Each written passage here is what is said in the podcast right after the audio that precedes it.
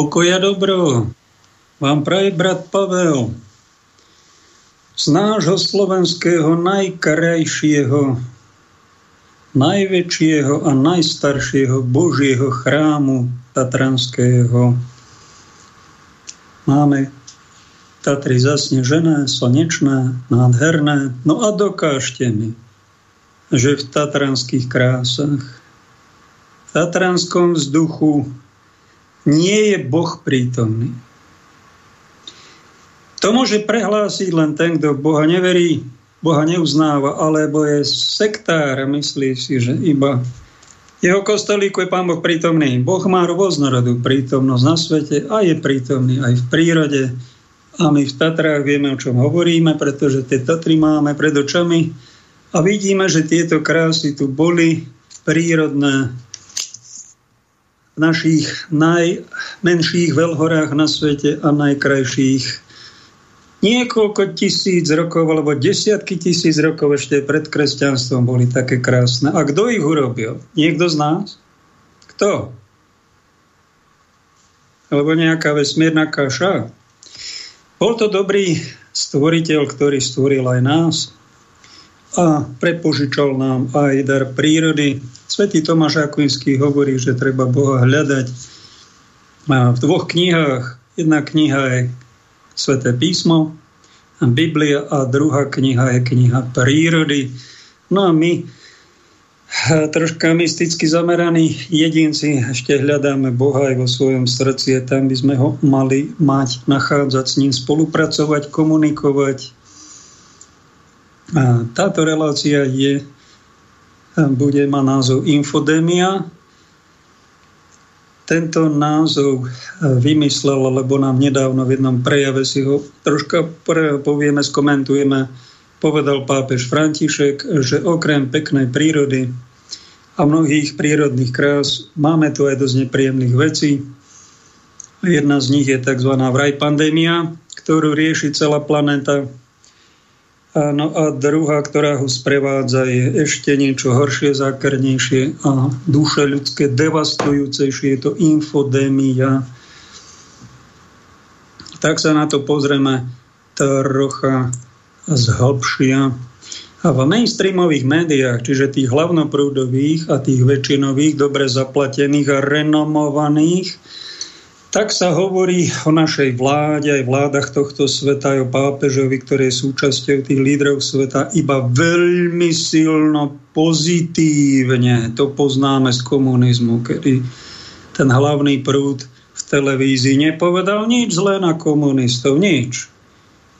A keď, keď boli nejaké problémy, to sa mlčalo, to, kto sa ozval, tak bol odstránený, išiel do basy, do vyhnanstva, preto radšej ľudia boli ticho. Dnes máme takú dosť výhodu, že môžeme si povedať, máme to aj v ústave, slobodu prejavu, ale v mainstreamových médiách by ste s tým nepochodili. Keby ste akú svetu čistú pravdu rozprávali, tak by vás veľmi rýchlo vypli, ani, ani vás tam nepustia. Tam sú prítomní len tzv. tí naši ľudia, ktorých budú hovoriť tak ako pán vedúci a tej redakcie toho média a ten hovorí tak, ako hovorí nejaká, nejaký tajný svetovláci tohto sveta, ktorí to s ľudstvom nemyslia určite dobre. A preto je ten mainstream, hoci sa tvári veľmi seriózne a spolahlivo, je veľmi neseriózny a veľmi extrémistický. Dobre je na tejto dobe, demokratické, že tu máme tzv. alternatívne médiá aj v našom slovenskom priestore, kde sa nachádza aj toto rádio a táto relácia, kde sú snáď zdravšie e, veci, že sa môžeme úprimnejšie vyjadrovať, môžeme sa aj kriticky pozrieť na veci a nehovoríme len tak, ako nám pán vedúci povie, ale tak, ako vnímame realitu a môžeme to aj slobodne e, vyjadriť. To je veľká vec, ale čo je na to na alternatíve nebezpečie, ktoré sú na, u nás a najsilnejšie alternatívne médiá na Slovensku je e, v tlačových médiách, teda správa hlavné správy, .sk, Zema vek, časopis, Je to infovojna, tá má asi najväčší dosah na krajinu. Norbert a, Pet, a Adrian a Slobodný vysielač. To je také najširšie médium a asi najkomplexnejšie ozaj a nemá možno toľko veľa poslucháčov ako Infovojna, ale má oveľa väčšiu šírku. A táto relácia na to, aby tu mala aj trocha hĺbku. A čo tak sledujem, keďže som v týchto médiách už 8 rok, čo tak sledujem, že máme nebezpečia chybu v našej alternatíve. Sme tiež extrémisti, čo s výnimkám. A o vláde tohto sveta, o moci pánoch sa treba, ak by ste boli dobrý alternatíve, musíte byť dobrý bitkár, verbálne vyzbrojený a musíte byť poriadne naštvatí na všetkých moci pánov sveta a hovoriť o nich najlepšie veľmi negatívne a naložiť im poriadne. Vtedy ste ten pravý alternatívec. No ale to je extrémizmus. Tak aj to veľmi pozitívne, aj to veľmi negatívne, to sú nejaké úlety a ja vás tu troška, ak som tu prítomný v tomto priestore, nemôžem nenapomenúť, aby ste sa vyhli extrémizmu aj v informačnej sfére, aj v mediálnej sfére, aby ste snažili sa to vyváženie nejak hodnotiť. Niektoré dosť, dosť mi posielate, ďakujem poslucháči, všelijaké podnety. Niekedy mi príde za deň 10, niekedy 20 kaďakých podnetov zo všetkých strán, ktoré uverejňujem na Facebooku, nie so všetkým súhlasím a nechcem to všetko komentovať. A ďakujem vám, že to nemusím ani hľadať, že mi to príde samé od vás a mám aký taký prehľad, čo sa vo svete zaujímavé deje, lebo človek hneď nevie, čo je dôležité. No a no vás, poslucháčov, ďakujem, že ma na veľa vecí upozorňujete. No a čo je také aj umenie nepreťažiť sa informáciami, pretože to nám hrozí, niekedy to treba vypnúť pre svoje psychické zdravie Nesledujte všetko, nepočúvajte hlavne tie negatívne veci a strašiaky, lebo to, to sú také tlaky, že nám to rozhodí psychiku a zblbneme z toho. Vyberajte si tak rozumne, ako nezjeme hoci, čo už si vyberáme, lebo keď budeme mať nadváhu, tak nám beda a podobná nadváha nám hrozí aj v informačnej sfére. No a čo by som vás tak jemne napomenul, napríklad máme najpočetnejšiu skupinu na svete sú kresťania, je nás dve, 2,5 miliardy. Neviem to presne, polovica z nich je katolíkov, polovica ostatných evangelických, protestantských aj pravoslavných smerov. Tých cirkví je veľmi veľa. Ano a sme taká najsilnejšia komunita na svete, my katolíci, ktorá sa drží ako takého nejakého uceleného systému, ktorý voláme katechizmus. Je to taký odborný výklad Biblie, Božieho slova. No a za lídra máme pápeža. Je to nástupca apoštola Petra 266. No a máme ho v úcte.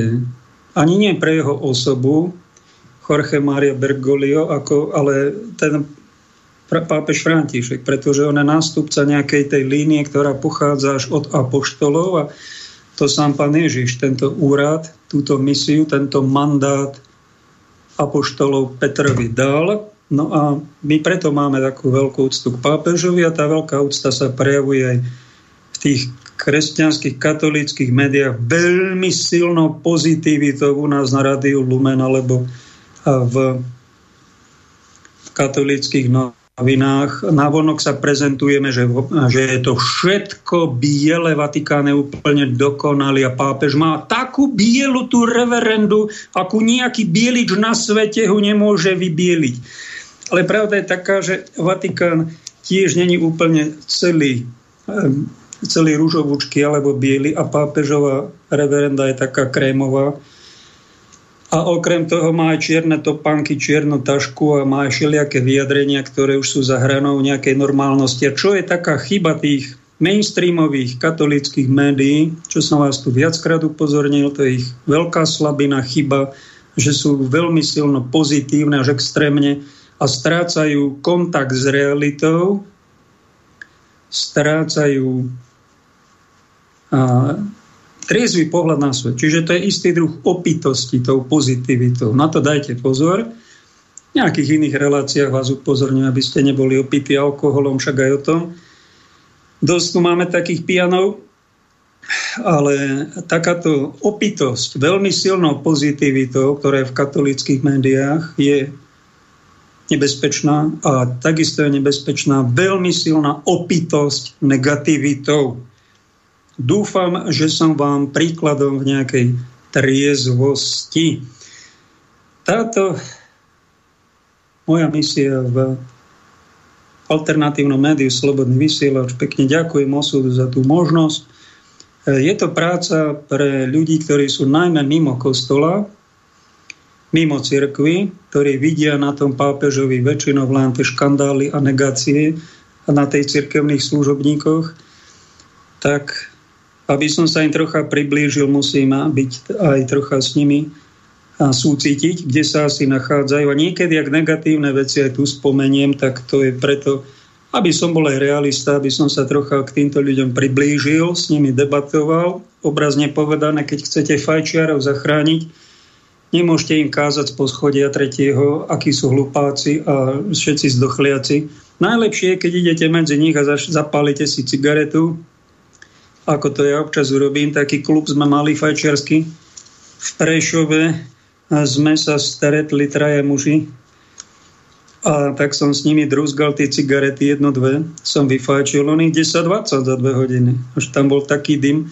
No ale to je jediná možnosť, ako sa priblížiť tým mužom, tým fajčiarom a trocha ich oslo- pomôcť oslobodzovať od toho i tej ich závislosti. Až som im potom povedal, počúvajte chlapi, ja už nemôžem medzi vás chodiť, lebo potom som taký napachnutý, že to tri dní musím vetrať a mne tie cigarety až tak nechutia ja fajčím len, keď som s vami, celý rok to nepotrebujem, ďaká Bohu. A taký pocit som mal, že sme takí traja.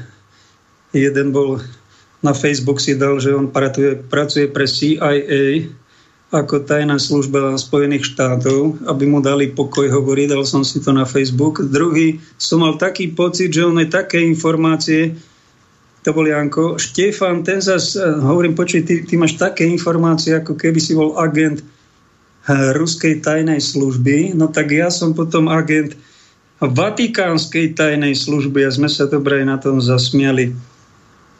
Tak aj táto relácia pracuje, je to takým hlas, a aj humorom povedané vatikánskej tajnej služby, ale je v tom trocha aj hĺbka a pravda v tom, že niečo aj takéto existuje, pretože Vatikán nemá len tú vonkajšiu podobu a tých vonkajších služobníkov, ktorí sa tvária mnohí, že sú boží služobníci a niektorí ozaj sú. No ale sme aj tzv. v takom podzemí, podzemná církev, tajná církev, vatikánske tajné služby. Kto sa tam dostane? No tak za socializmu do týchto tajných služieb Vatikánu sa dostalo veľmi veľa oficiálnych kňazov, reholníkov, ktorí boli komunistami, zakázaná im bola činnosť a vyhodili ich z fár aj z kláštorov, aj rehvol, a vyhodili ich do civilu a museli sa civilne zamestnať.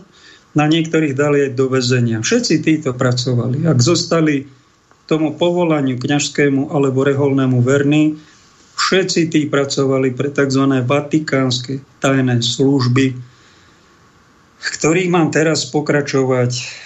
Ja ani som nevedel, prečo ma tam dávajú. Bolo to trocha násilné a potom som to pochopil, že to je veľká šesť. Pracovať pre najelitnejší klub na svete. Tu sa hovorilo o kardináloch, ktorých je voličov okolo 120 a všetkých ich je dokopy 200, chodia v červenom Mali by za t- t- ten červený šat od klobúka až po topánky znamená, že by za pravdu mali preliať aj svoju krv a mali by chrániť tajomstva svetej viery a chrániť aj samotného pápeža. To je ten najlitnejší klub na svete. Neviem, koľký si z nich robia tieto svoje povinnosti, hoci všetci nosia to červené a sú znešení a sú na úrovni viacej ako premiér, taký kardinál, ktorý reprezentuje e, snáď sa medzi nami nájdu aj tí, čo sú verní a patria medzi tento elitný klub aj všetci tí, ktorí sú členovia tzv. zasveteného života. Včera sme mali 2. februára deň, Svetový deň zasveteného života. Predstavte si, neviem, kto to presadil. Neviem, či Jan Pavol II, aby to bolo zaradené do toho zoznamu tých slávnostných dní. To sú všetci tí, ktorí si zvolili nebo za svoju prioritu a ktorí sa rozhodli zasvetiť sa nebu a spolupráci s nebou ako kňazi, reholníci, no a aj svetí lajci. Máme takých muži aj ženy, ktorí žijú vo svete, ale to najhlavnejšie a máme takúto prioritu. Ak chcete medzi nás patriť, dvere sú pre vás otvorené, ale musíte mať načenie za Božie kráľovstvo. A musíte nebo milovať viac ako tento svet. Dostali sme totiž všetci, čo sme pokrstení, skoro vyše 2 miliardy obyvateľov tejto planéty a väčšina zo slovenského národa. Sme pokrstení nie hociakým krstom, nejakým šampanským, ale svetou vodou, svetým krstom sme ponorení do Božích tajomstiev a pozvánku sme dostali, aby sme obrazne povedali, hrali za najelitnejší tým sveta. Ak ste o tom nepočuli, tak vám to pripomínam, lebo e, je medzi vami asi väčšina takých, čo ste pokrstení a keď ste sa dozvedeli a mali krstný list v rukách, niektorí ho roztrhali a hodili do koša. A povedali, na silu ma pokrstili. Ja tam nechcem byť. A vôbec aj neviete, čo robíte, keď to odhadzujete.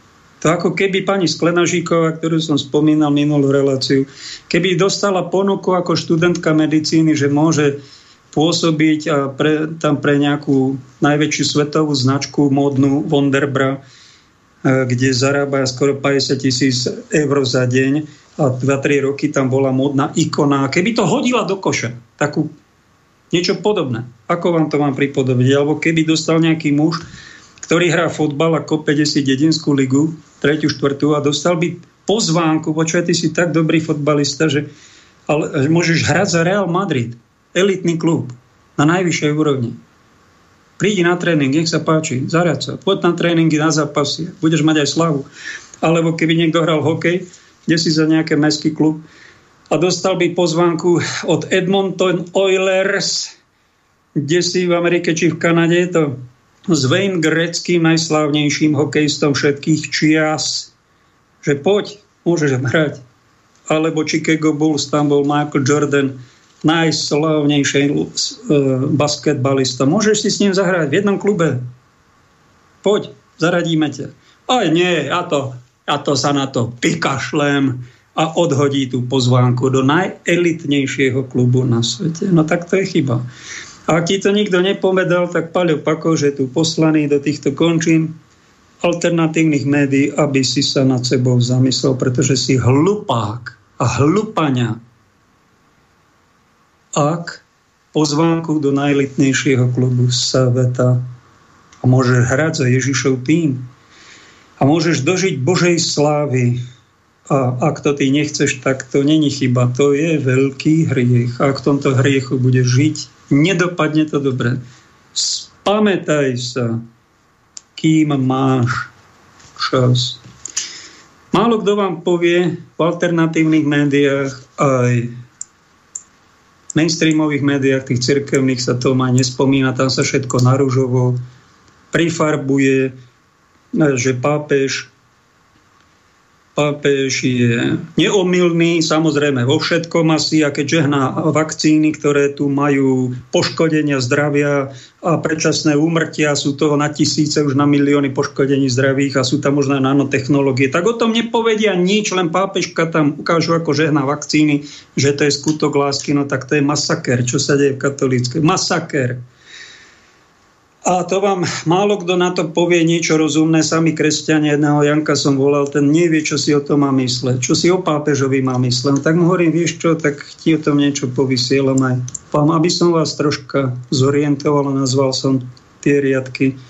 Zákerná podpásovka voči pápežstvu, pretože sú aj takí alternatíve, ktorí majú jednoznačne taký názor, že pápež je antikrist, ktorý ráno sa zobudí a rozmýšľa, ako ide urobiť druhému zle, ako ide niekoho zabiť, zaškrtiť, podrezať dieťa a ublížiť a ukradnúť a tam vojnu vyhlásiť.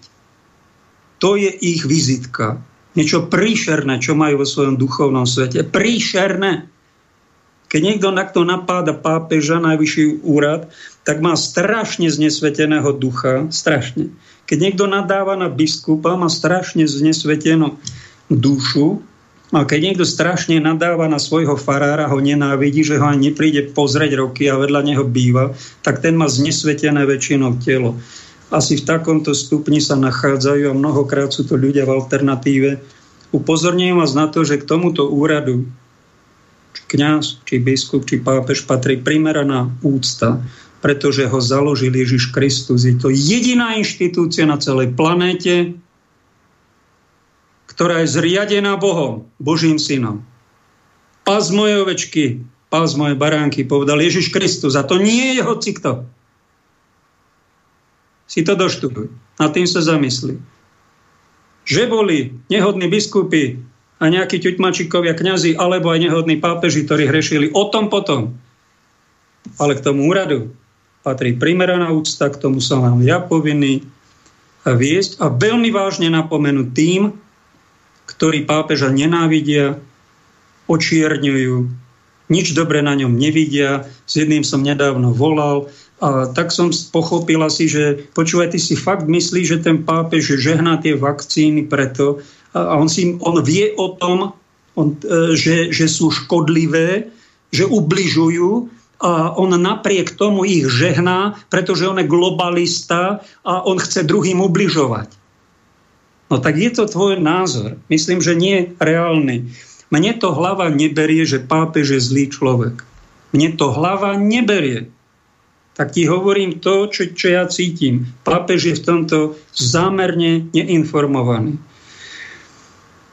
Je mu to predstavené, že vakcíny sú iba niečo ako povinné očkovanie zamestnancov proti hepatidíde typu B, proti žltačke, a ktoré je povinnosť to všetko príjmať, aby v nemocnici sa mohla fungovať. Tam ani riaditeľ nemôže ísť do kancelárie svojej, dokým není zaočkovaný v nemocnici, sú všetci a, a treba to všetko prijať. A jemu to takto predstavili, že to je pozitívum, tak on v tejto línii ide a to, že my sa tu dozvedáme denne, ako nedávno som zapnem, kliknem si vo Francúzsku, dali vakcínu proti covidu 13-ročnému chlapcovi a ten oslepol. A teraz právnik a rodina sa súdi so štátom, pretože Pfizer samozrejme tá sa zbavila zodpovednosti, tá nemá žiadnu zodpovednosť firma, ale preberel to vraj štát, tak teraz odškodnenie pre toho chlapca sa bude vymáhať zo štátu a právnik hovoril v televízii francúzskej a bude sa naťahovať s Pfizerom a ten sa bude so štátom a budú roky, kým toho chlapca odškodňal, pretože možno bude slepý do konca života. Takéto správy, keby to bola jedna, sú ich na tisíce. Na tisíce je mŕtvych po tej vakcíne. A pápež to žehna. Páne Bože, to je masaker toto. Masaker. To nevie niekto tomu Františkovi povedať. Keby sa to pápež dozvedel, prosím vás, dajte pozor ľudia. Však tá vakcína robí oslepol chlapec, alebo tam zomrel nejaký človek. Da buďte opatrní, dajte radšej to liekami riešte. Nedávajte to povinne pre Boha. Tá vakcína není ešte spolahlivá. Toto by povedal František, ale nemá mu to asi kto povedať. A myslím si, že keď mu to niekto chce naznačiť, tak on sa poradí s tými svojimi odborníkmi, ktorí sú tam veľkej pravdepodobnosti roky dosadení, ktorí to vakcinovanie iba pozitivizujú. A toto stvorilo niečo, nejakú obrovskú anomáliu v celej planete. Obrovské. To je, ja som to nazval, že to podpásový útok zákerný na kresťanstvo a na samotného pápeža. Toto je infodémia tisíckrát horšia ako tú infodémiu, čo spomína sám pápež, ktorý takto povedal. Je nemožné nevidieť, že okrem pandémie sa v súčasnosti šíri aj infodémia, čiže skreslenie reality na základe strachu, ktoré v našej globálnej spoločnosti vedie k explózii komentárov, k falošným, priam až vymysleným správam. Na inom mieste pápež František hovorí, že vraj treba byť zhobievavý voči tým, čo uverili skresleným informáciám ohľadom vakcinácie, lebo rôzne dezinformácie uverili neuvedomujúc si realitu. A on sám si neuvedomuje realitu. Jednej miliardy 300 miliónov katolických ovečiek. On si to neuvedomuje, čo sa deje pretože jeho informátori mu zamlčiavajú podstatné informácie. Toto cítim, že vám mám povedať. Čo som sa nedočítal ani v katolíckých novinách a nepočujem to v žiadnom mainstreame, tak cítim, že to mám oznámiť. Možno preto som tu, kde som.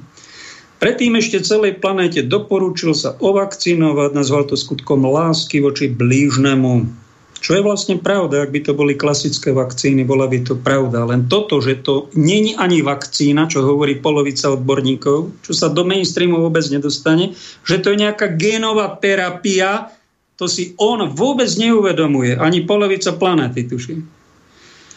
Ešte predtým povedal svoj osobný názor, že on sa dal zaočkovať, tuším trikrát opakovane a že to musíme urobiť vraj nerozumie tým, čo vakcináciu odmietajú. Veď ako dobrú odobrili jeho tí najrenomovanejší vedci a odborníci v Akadémii pre život, ktorých tam má okolo seba 55. Ale to, že tam má judášov, manipulátorov a zločincov, to som sa ešte z vatikánskych zdrojov nedozvedel. Tam to ešte nepríde. Tam až KGB asi 10 miliónov mŕtvych, to až potom im asi docvakne a pápežovi, keď oznámia, čo to vlastne požehnal, tak ten, ak sa nezblázni, tak určite zinfarktuje a ho to položí.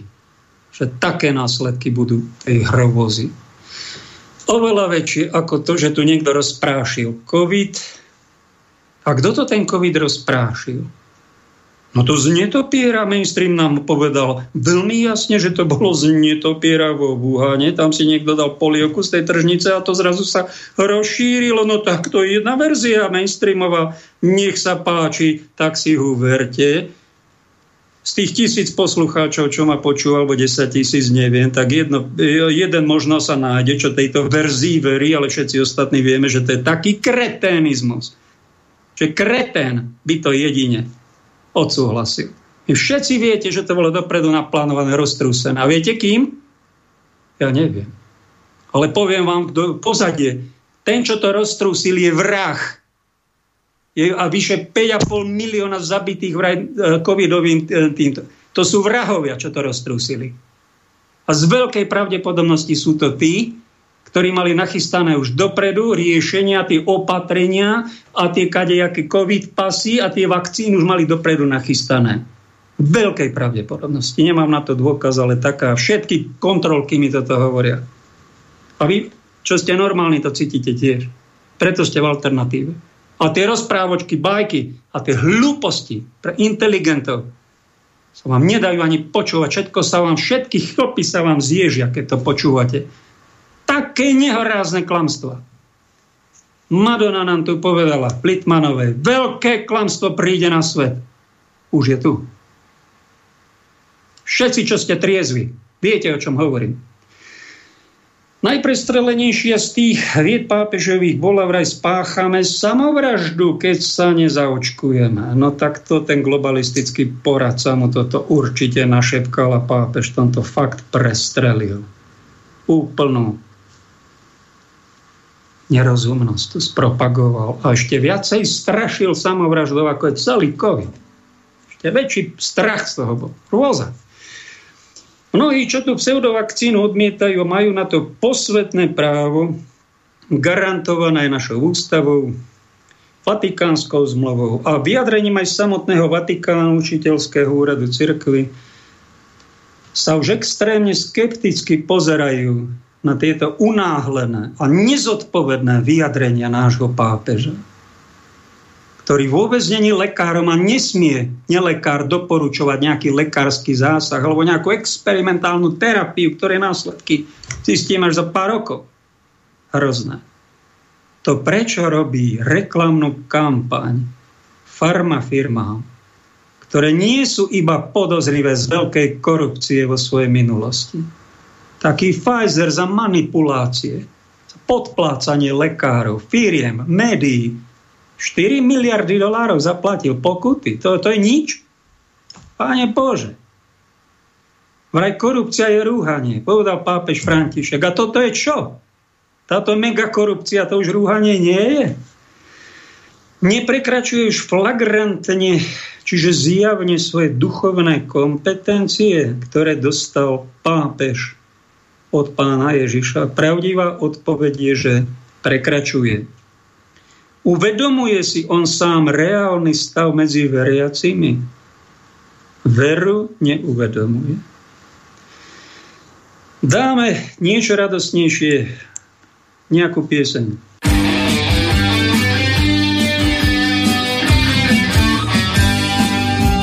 Cez ulicu ku mne kráčaš čiapke v ľudské v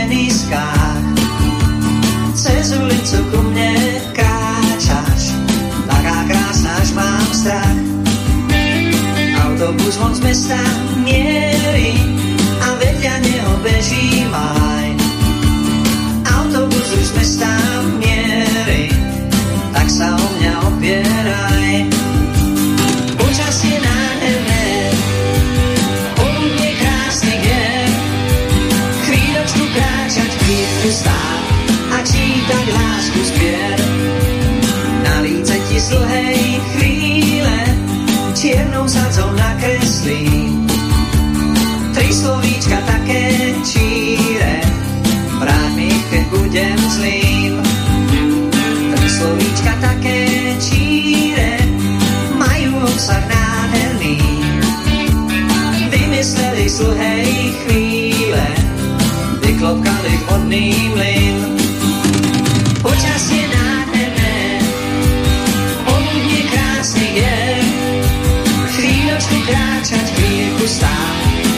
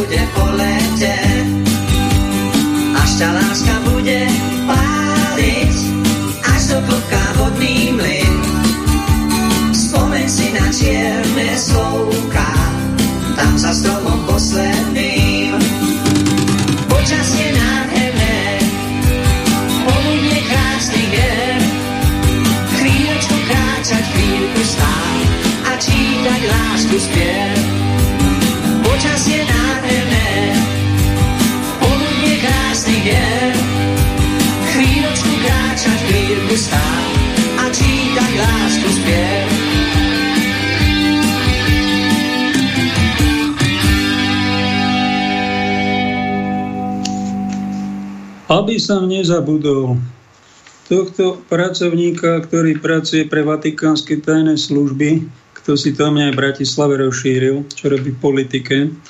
a pozval ma za etického poradcu a potom ma mňa aj ďalších desiatky ľudí mailami povyhadzoval, tak rozšíril to. No a keď som im napísal do tej centrály politickej strany NAJ, že mňa Vatikán neplatí, tak sa ukludnili.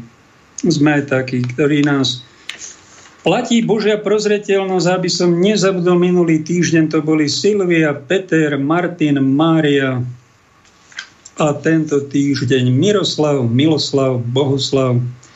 Pekne im ďakujem za sponzoring. Takto sa pán cez vás stará o môj osud, o môj život. Posledný týždeň to bolo 97 eur, čo ďaká Bohu, lebo ja si pamätám doby, keď som musel odslúžiť 15 nočných služieb v jednom hoteli 12 hodinových, aby som si také peniaze zarobil, alebo mal som aj taký v jednom roku, už 2014, o pol piatej som stával a no, rozvážal som po Banskej Bystrici chleba a jazdil som 130 km na 33 miestach a zarobil som, tuším, 60, 70, 60 korún, čo je 60 eur. A toto je pre mňa obrovský luxus. Páne vďaka, aj za dobrých ľudí, aj za to, to, že sa o mňa staráš.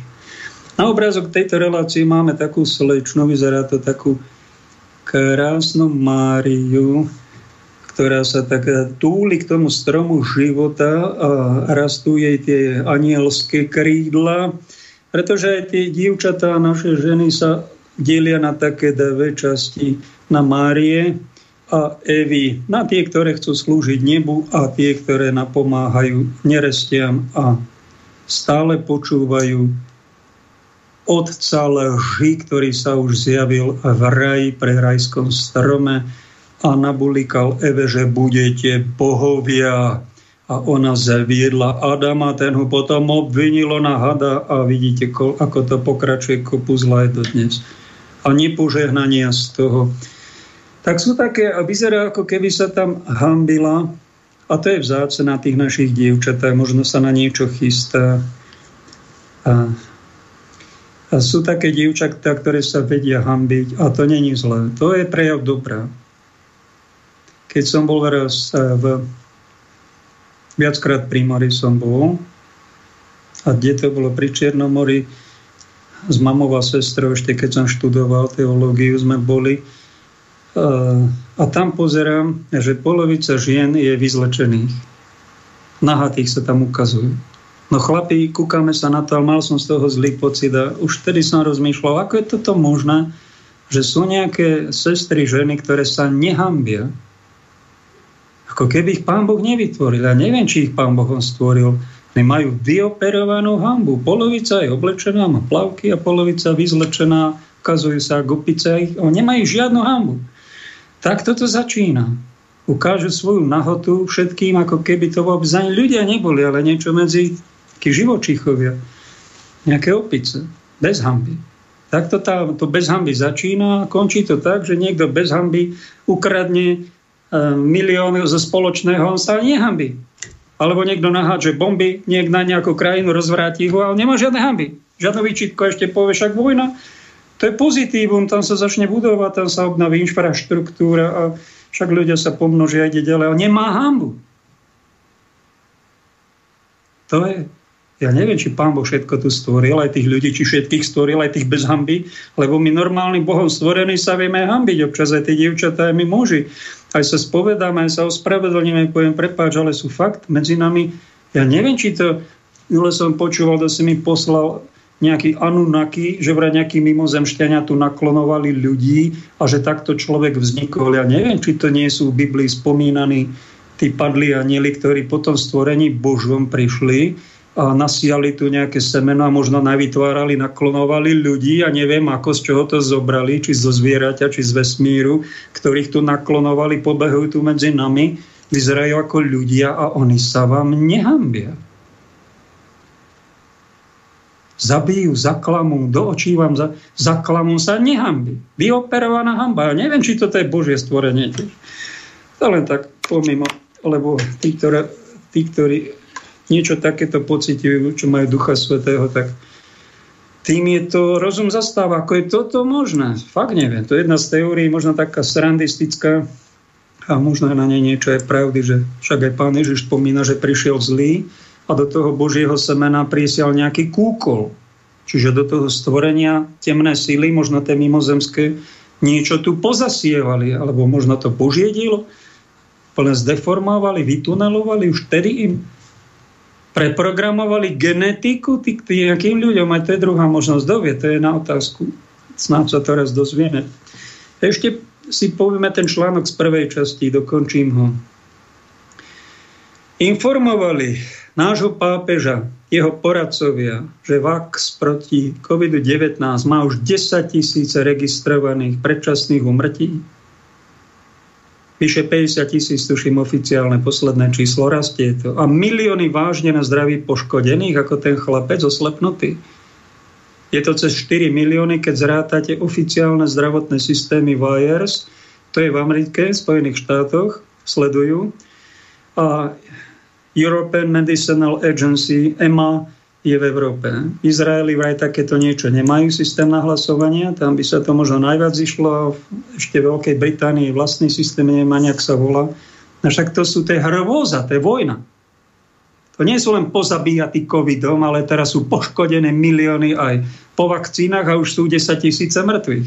Registrovaných oficiálne. Doktor Zelenkov raj hovorí, čo Trumpa liečil, že tie čísla sú veľa vyššie. Ťažko nám to overiť. Povedal niekto pápežovi Františkovi, že po vakcinácii zomrelo napríklad aj 11-ročné dievča a jeho otec, čo tam dobromyselne toto svoje dieťa priviedol, skoro z toho zošalel, alebo tie bezohľadné pokusy o násilnú povinnú vakcináciu. A teraz v americkej armáde som sa dopočul, že pre, budú prepušťať tam 1,5 milióna v Spojených štátoch tých, ktorí to prijať nechcú, sú takí, no a tak končíte v armáde. 1,4 milióna tých zamestnancov v armáde, som sa to počul a toto na nich nátlak. No ale tak majú byť poša- pošahaní, poškodení? Nie každému to robí dobro. U nás nemôžete ísť do kostola len očkovaný, prekonaný. To čo je? No katastrofa. To je to. Kvôli falošnej bezinfekčnosti. Tam sa hrajú na bezinfekčných. A tých ostatných prenasledujú. Jo, ak vás nepustil pán Farad do kostola, vítaj. Tajná církev prenasledovaná. Vítaj v elitnom klube. Alebo vyhadzovanie občanov kvôli tomu z práce aj v samotnom Vatikáne. Takto vyhodili troch švajčarských gardistov išli do, naspäť do Švajčarska zdesené rozhovory sú s nimi, že toto nečakali. U Talianov, Rakúšanov. Toto nie je hulvácké porušovanie ľudských práv? Pápež František veruje a to treba povedať.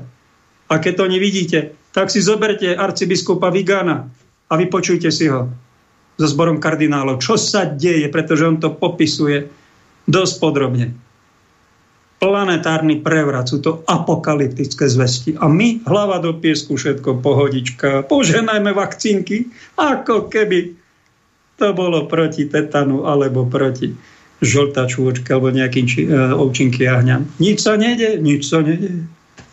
Viete, čo sa deje v bežnom živote vašich veriacich? Tušíte to vy vôbec?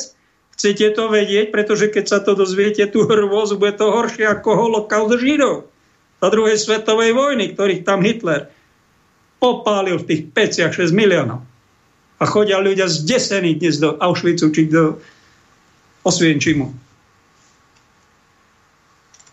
A vraj tam mali ísť do pracovných táborov a naša vláda prokatolická ich tam posielala do bytčákov.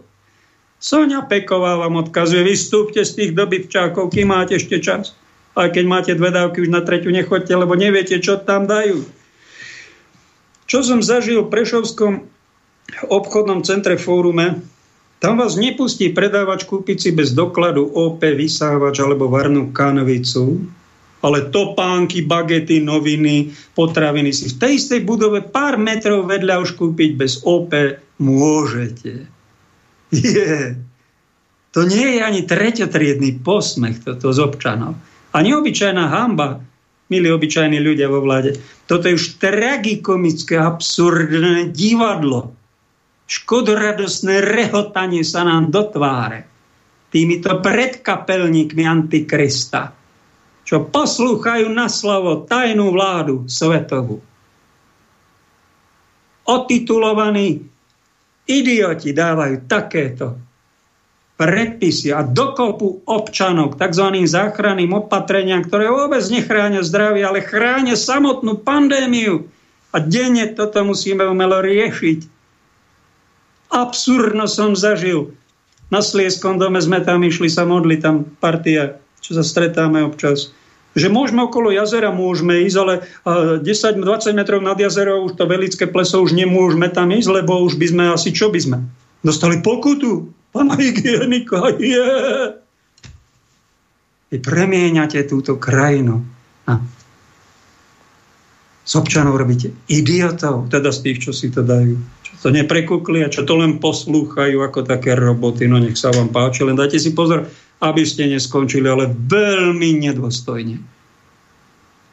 Oznámil toto niekto Vatikánu, čo sa deje, alebo čo zistili americkí vedci, že tieto ampulky majú rozličné šarže, ktoré majú rozdielne účinky na ľudí a že sú tam nejaké šarže, ktoré priamo aj zabíjajú. Toto zistili.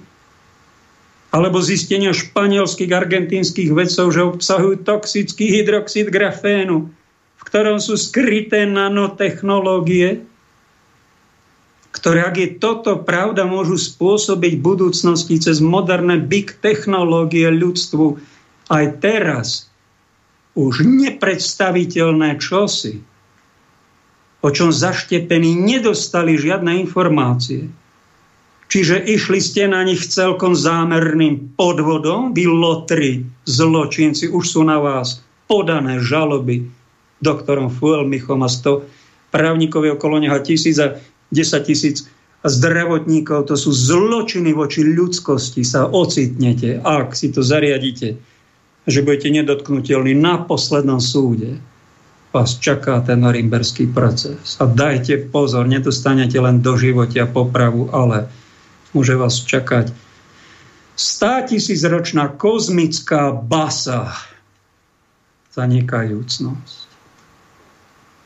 Bol som vám za pani doktorkou, kde som asi 3 roky taká najzbožnejšia pani doktorka v Prešove. A tak som si bol zobrať kartu, tak mi ju dala, už som si našiel pani doktorku inú, popredne ďakujem.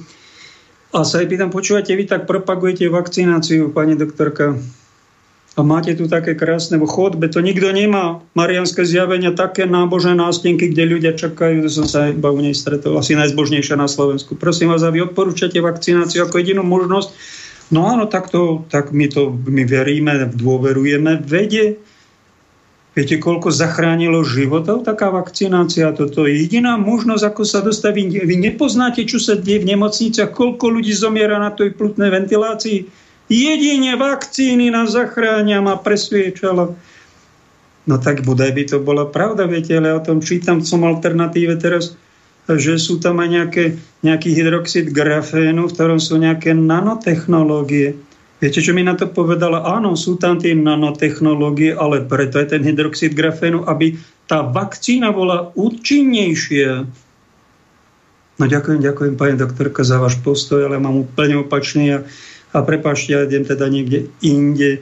Tak som si vám naštudoval, čo je to tej, keď už pani doktorka najzbožnejšia na Slovensko najcitlivejšie žieňa mi toto povedala a ja som sa vám dočítal v oficiálnych zdrojoch, že fakt sú v tých nejaké lipidové nanočastice vo vakcínach, mRNA, a vraj napomáhajú dopraviť do buniek nukleové kyseliny, aby táto genová terapia bola účinnejšia.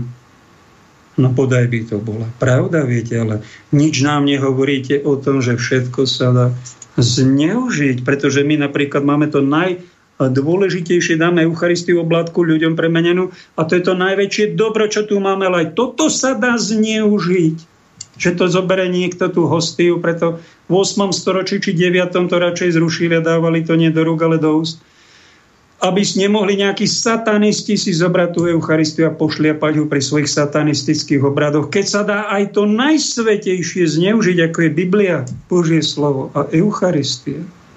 Vy si myslíte, že nanotechnológie vo vakcínach sa nedajú zneužiť? Však nám o tom hovoria veci, ktorí sú v mainstreame vyhodení, vyposmeškovaní. Ak ste sa nad tým nezamysleli, tak pozor, aby nebolo pre vás neskoro, ak ma počúvate, tak aj pre vás vysielam. Pápež má vysoko karátových poradcov na oblasť zdravotníctva, v ktorej ako my, skoro všetci lajko, je tu však veľmi silné podozrenie, že mu tí jeho dnešní odborníci na manipulácie zatajujú pre život a zdravie ľudí podstatné informácie. Sú tam s veľkou pravdepodobnosťou dopredu pár rokov tajnou svetovou vládou dosadení. Z pápeža, veriacich, z kresťanstva, z Krista. Nerobia oni naplánovaný, chraponsky cielený a sofistikovaný výsmech? Pýtam sa. Dúfam, že ešte s nepotrateným zdravým rozumom. Tak ako to robí aj podplatený mainstream, aj tie najvplyvnejšie svetové agentúry. Tam môžu iba tí naši nadľudia. Ostatných ľudí a odborníkov treba hádzať cez palubu do alternatívy však a vysmievať sa im ako niktošom, chudákom, dezolátom ak hovoria pravdu, tak sa tu moderne hádžu levom, ako prví kresťania v rímskej aréne na roztrhanie. A plujete takto aj na trpiaceho Krista v týchto jedincoch. Beda vám, ak budú mať pravdu, sú na strane dobra, zdravia a Boha. Nebudete za toto robiť pokáň. Beda vám, hovorí Božie slovo že je to vopred nachystaná zákerná podpásovka od nepriateľov Matky Cirkvy a apokalyptických služobníkov Otca leží, je už isté. Tí, čo o tom mlčia, nechcú o tom vedieť, budú zodpovední ako spolukomplici týchto celoplanetárnych ukrytých mafiánov. Amen. Dáme si pauzu slova pana profesora Halíka z Prahy. Moji milí, tuto neděli čteme z listu Apoštola Pavla Korintianům mimo jiné tato slova. Kuse je všechno naše poznání, nedostatečné je naše prorokování. Apoštol Pavel dal do závorky to, co tehdejší judaismus považoval za podstatné zákon s jeho předpisy o obřízce, oběte v chrámě, o šabatu a rozlišování pokrmu na čisté a nečisté. A do centra postavil víru jakožto osobní vztah k Ježíši Kristu. Víru pochopil jako osobní účast na tajemství Velikonoc, jako smrt starého, nezralého, sobeckého člověka v nás a proměnu v nového, dospělého člověka, schopného lásky a odpovědnosti. Vyjádřit tuto podstatu křesťanství nedokáže jazyk staré metafyziky. Nýbrž jazyk, který poskytuje soudobá filozofie, právě ten existencialismus, fenomenologie a hermeneutika. V té knize Odpoledne křesťanství ukazuje, že nejde jen o proměnu a dospělost jednotlivého křesťana, nejbrž i církve. A v tom vidím smysl oné synodální reformy, ke které církev vyzval papež František a také ji začal. Zkusme si uvědomit některé praktické důsledky toho, co se teď chvíli mohlo zdát jako příliš abstraktní myšlení. Pro mnoho lidí, nejen kolem nás, níbrž i v církvi, jsou poučky starých teologických učebnic, jak se obráží v katechismech a také v mnoha kázáních. Mám na mysli zejména ony apologetické snahy dokazovat boží existenci, jsou neschůdnou cestou, která k živému Bohu lidi nevede. K Bohu nevedou argumenty, nýbrž především příklady proměny života – Vezměme si inspiraci z Bible. a Ježíšových podobenství. Je to soubor příběhů ze života. I naše současnost, život, jehož jsme součástí, je plný příběhů důvěry, důvěry, naděje a sebedarování v lásce. Kolik takových příběhů přinesla například ona velká zkouška, kterou představuje pandémie nakažlivých chorob. Nevydejme tuto zkušenost jen tomu, co se hemží na sociálních sítích. Pandémie a její důsledky přinesla nejenom medicínské, politické a ekonomické otázky, ale také duchovní a mravní výzvy, týkající se nejhlubší a nejintimnější roviny našeho života, co pak ve svědectví lidí, obětavě pomáhajících druhým, zasaženým nemocí a strachem, nezahlížíme onen existenciální obrat, který svatý Pavel nazýval láska, víra a naděje, co pak tam nevidíme Krista přítomného jak v nemocných, tak v těch, kteřím slouží? Kde nacházíme v lidských odpovědích na tuto velkou soudobou zkoušku? A zřejmě budeme procházet ještě dalšími zkouškami, kde tam nacházíme naději vítězící nad strachem, zralou víru, odvolávající pověrám a fake news a solidární lásku, překonávající sobectví a lhostejnost, tam se setkáváme s Bohem. Všude tam, kde se setkáváme s těmito ctnostmi, i v jejich velmi civilní a nenápadné podobě, tam se děje Bůh. Odložme dětské představy o Bohu v zásvětí a otevřme se tomu, jak se svatý zdroj lásky ukazuje v naší všednosti, v praxi mezilidské lásky. Bůh není kdesi za kulisami našeho světa. V něm žijeme, pohybujeme se a jsme, učí apoštol Pavel. Ubi caritas et amor, ibi deus est. Kde je dobrotá láska, tam je Bůh. Spívá církev ve velikonoční liturgii. Amen. Sestry a bratři, v této těžké, složité a dramatické době, kdy kremelští pánové, dědici Stalina Brežněva, ohrožují svou imperiální rozpínavostí mír a zejména mír a svobodu Ukrajiny. Prosme, prosme za moudrost, prosme za vytrvalost, za statečnost, prosme za moudrost pro politiky, aby se nenechali vydírat.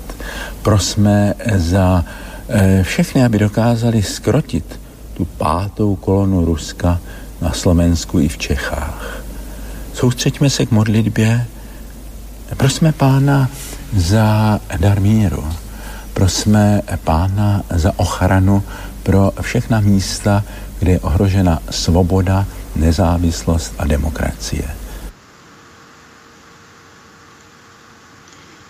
Tak sme si vypočuli najslávnejšieho, najvplyvnejšieho kniaza v celej galaxii, profesora Tomáša Halíka, ktorý aj môj poslucháč a občas si aj napíšeme. Ak nás počúva, tak vás do Prahy, pán profesor. Pozdravujem.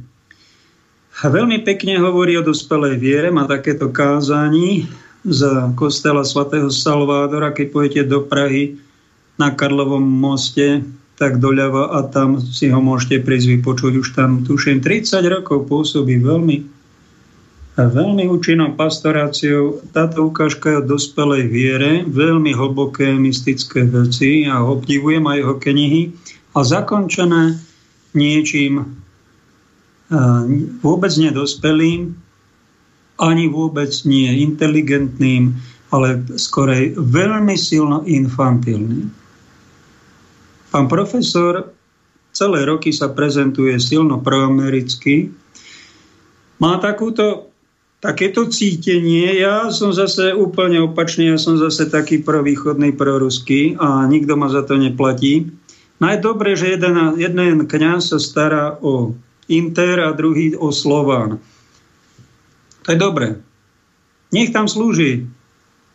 A nech tých ľudí vedie. Ale čo už nie je dobre, keď učíme druhých a keď stratíme my, katolícky duchovní, stratíme katolícku identitu a sme už len jednostranní. Keď sa tu na Rusko povie, že ono chce vojnu a Amerika je tá sveta, tak e, preto vás mnoho ľudí aj Slovákov nenávidí, pán profesor.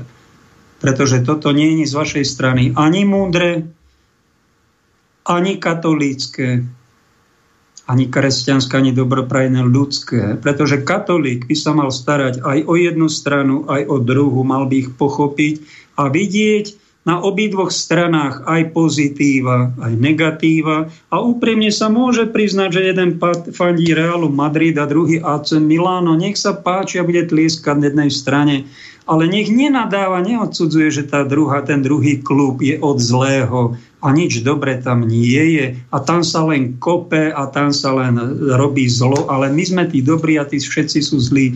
To je absolútna hamba, keď niekto z klerikov, z profesorov, inteligentov takto dopadne. Preto vás napomínam, už som vás dvakrát napomenul, že ste v médiách, keď bol obrovský problém v Sýrii, tam pred 11 rokmi, kto si rozoštval 22 miliónov krajinu, 11 miliónov ľudí, a neviem, či, či bolo rozbláznených, 7 miliónov muselo opustiť krajinu, nahádzali tam bomby, a kto? Rusi. Bolo to, boli to vojska Európskej únie a Ameriky, tvárili sa, že tam islamský štát bombarduje, on ich vyzbrojovali a ten islamský štát tam robil peklo a chceli tam zosadiť, tak ako to urobili v ďalších arabských krajinách, tzv. arabská jar, dajte to do Wikipédie. Oni plánovite tajné služby z Ameriky zosadzujú tých diktátorov a dirigujú ten arabský svet. Tak toto chceli urobiť, zosadiť aj Bašara Asada, legálne zvoleného prezidenta, nehovorím, že je úplne svetý, alebo legálne zvolený, ktorý legálne zahnatý do kúta poprosil prezidenta Putina a ten tam pristali ho a začali bombardovať a skončili tam tú hrôzu. Neviem, či je to úplne... A vy ste povedal do médií, čo tam tí Rusové delají chaos.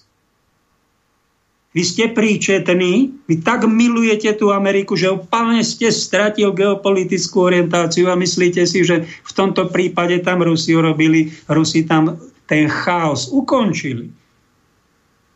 A nie ho, spôsobili to tam niekto iný. Tam Amerika v 2002 spravila chaos, že urobila vojnu v Iraku.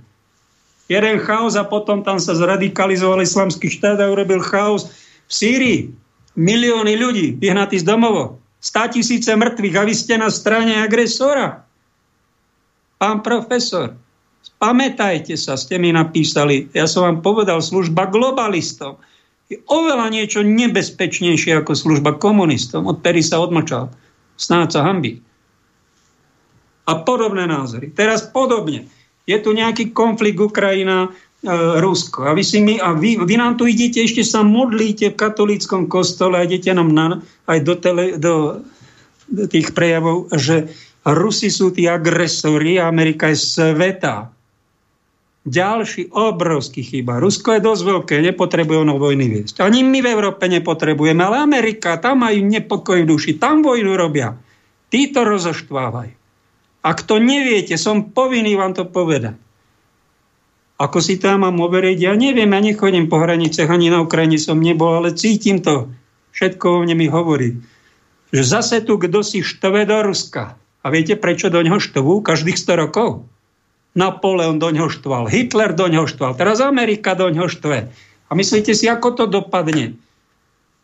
Jeden taký vtip je, že prečo niekto štve do Ruska, najväčšia krajina na svete. To preto, aby, to, aby od Ruska dostalo po papuli, aby tu zase potom bol potom 100 rokov pokoj.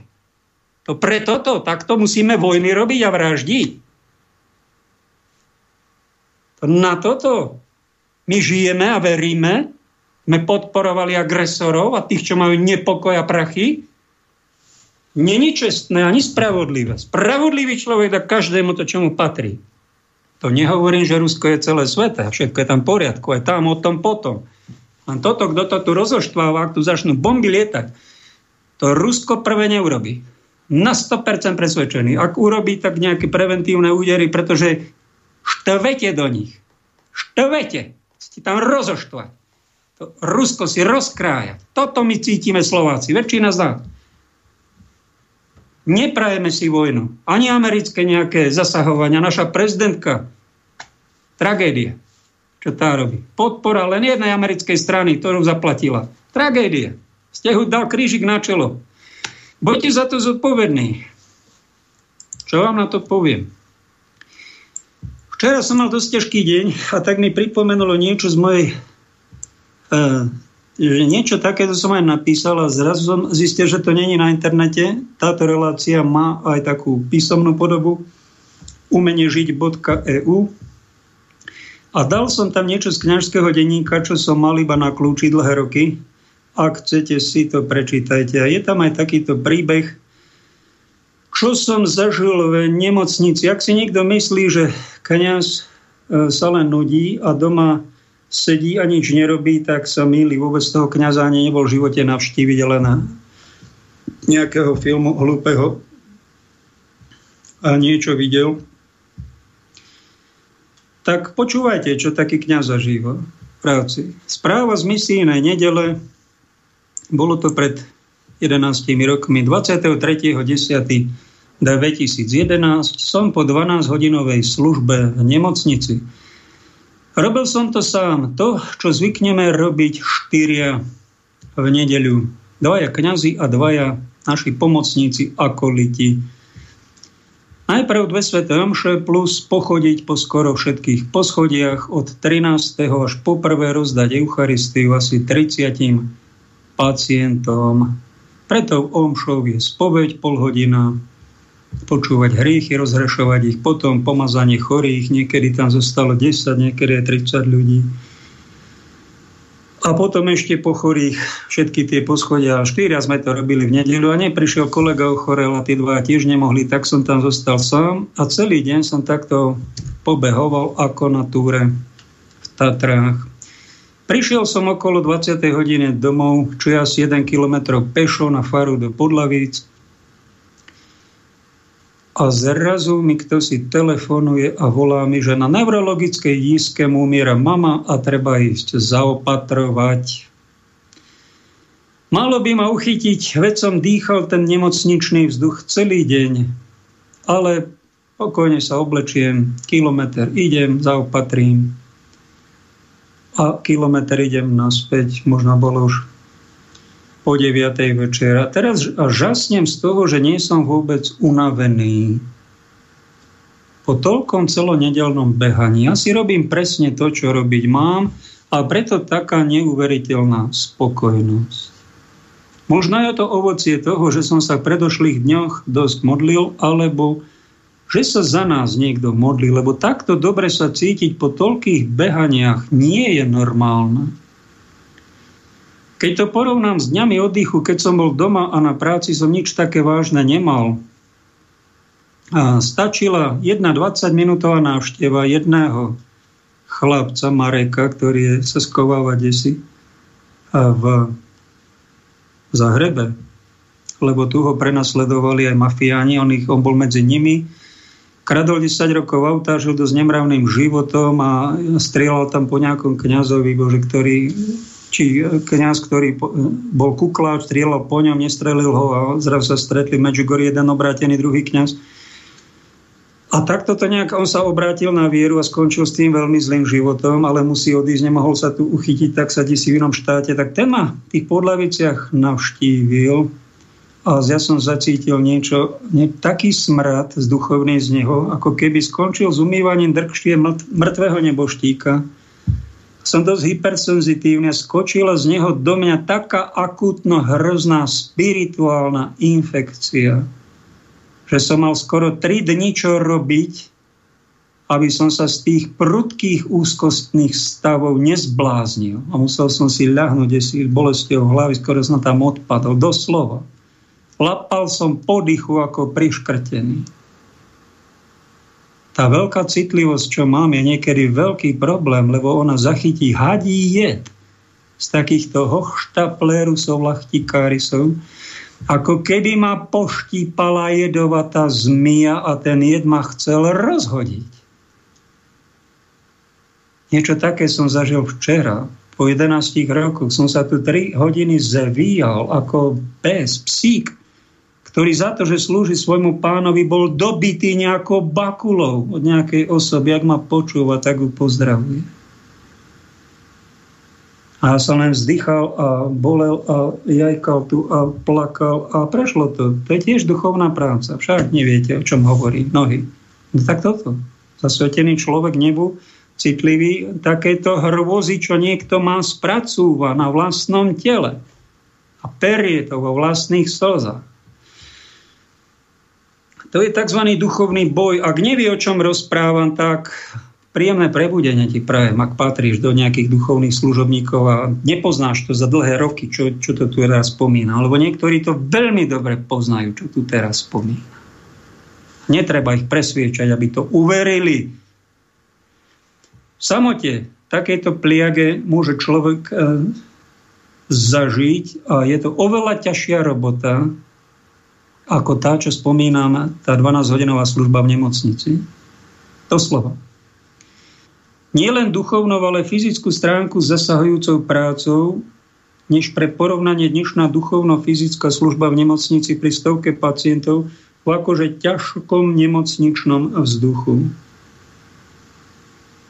Celkom zámerne to, mi to asi duch vnúkol. Mal som to na kľúč 11 rokov, tento text. Tak som to tam dal, aj vám čítam.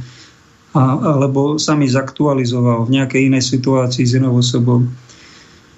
Niečo podobné mi vo výťahu povedala jedna sestrička, a ktorá chodila roky v službe nemocnice v Rooseveltovej, tam tuším na 13. poschodí robila. A že akákoľvek je ťažká je služba, alebo aj nočná medzi pacientami, oveľa ťažšie je to ísť domov a prežívať život s alkoholikom. Som to vtedy nerozumel, ale teraz je rozumiem čo to ona rozpráva. Dáme si druhú ukážku od pána, prv, pána Reného Baláka, ktorý nám niečo podal s pani profesorkou Hrehovou. Vždy platilo pravidlo odvodené z dekalógu a, a, a z prírodzeného mravného zákona. Cieľ nesvetí prostriedky. Pápež Jan Pavol II vo svojej encyklike Veritatis Splendor, proti ktorej sa celý západný svet v podstate postavil na odpor, ten povedal úplne jasne, čo rozhoduje o konaní, o, či, o tom, či je dobré alebo zle predmet, finizoperis, finizoperantis, jednoducho úmysel konajúceho a všetko to musí byť dobré, dôstojné. Áno, chcem tu k tomu no. doplniť, že e, svätý Tomáš Akvínsky hovorí, že existujú tzv. morálne zložky, ktoré musia sedieť, aby bol nejaký skutok vyhlásený za dobrý. To znamená, že musí byť morálna osoba, predmet, prostriedky, okolnosti a cieľ musí byť morálny. Ináč ak niektorá z týchto zložiek nenaplnia e, túto, túto požiadavku, morálny skutok nie je dobrý. Takže žiadne účel sveti prostriedky. No, tam je to ešte zábavné v istom zmysle aj to ich vyjadrenie, že my dnes hovoríme o očkovaní proti COVID-19. Ja som už v marci napísal jeden taký článok, kde som hovoril, že či bude tá vakcína proti COVID-19, či bude zase vyvinutá a vyrobená na báze potratených detí. No a dlho to netrvalo a už som mal nejaké informácie, preto som taký článok napísal. A dnes máme k dispozícii niekoľko typov vakcín.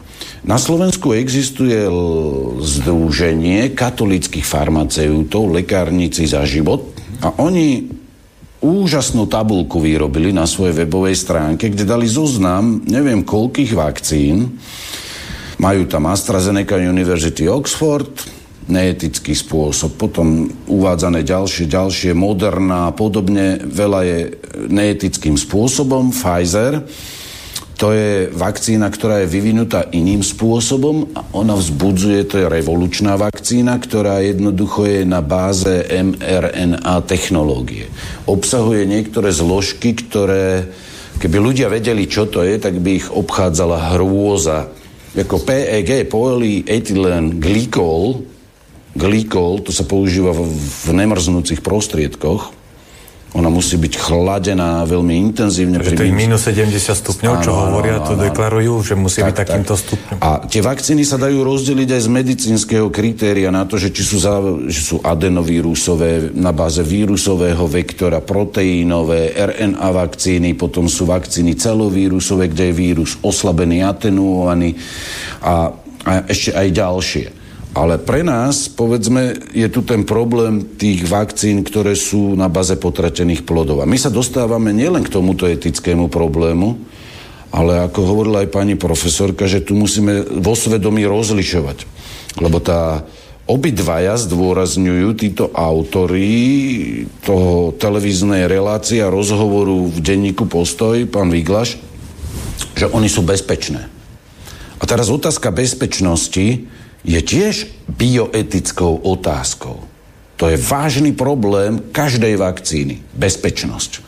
Lebo Uh, už sú vo svete v médiách prezentované dáta, že počas testovania zomrelo toľko a toľko ľudí pri takej vakcíne, pri inej takej. Teraz v Británii začali očkovať. Ja mám čule kontakty s Veľkou Britániou a tam už došlo k situáciám, kedy museli zasahovať emergency service, jednoducho tí, tí rýchla zdravotná pomoc, anafylaktické šoky a iné ďalšie nežiaduce účinky.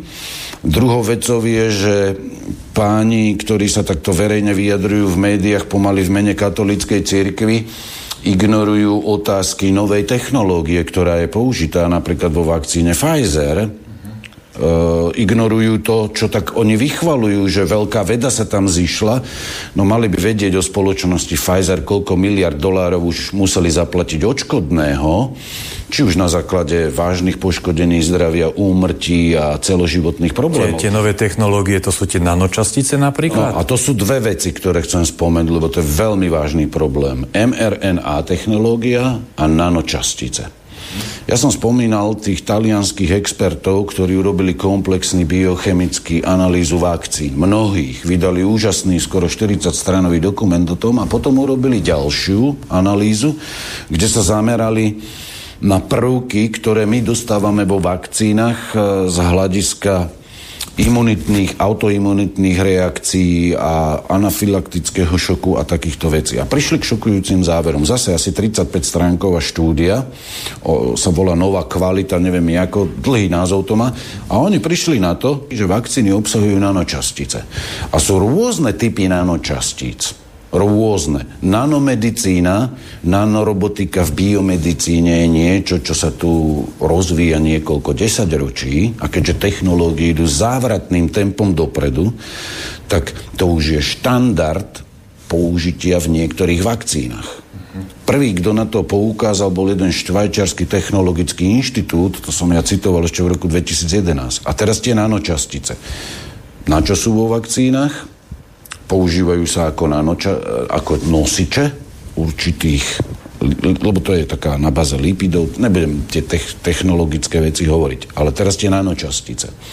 Uvedomujú si slovenskí občania a veriaci, aj pán Viglaš, aj pán Glasa, aj katolícka církev, konferencia biskupov Slovenska, keď dali odporúčanie, uvedomujú si, čo je to nanočastica z biofyzikálneho hľadiska? To je častica o rozmere 1 na minus 9 a, a menej. To znamená, že ten nanokompozit sa dostane do akejkoľvek časti ľudského organizmu. Bude podávať informácie. O Všetky možné bariéry, tak ako nás Boh stvoril, tak, jak je ľudský organizmus skonštruovaný, sú bezbranné proti nanočasticiam.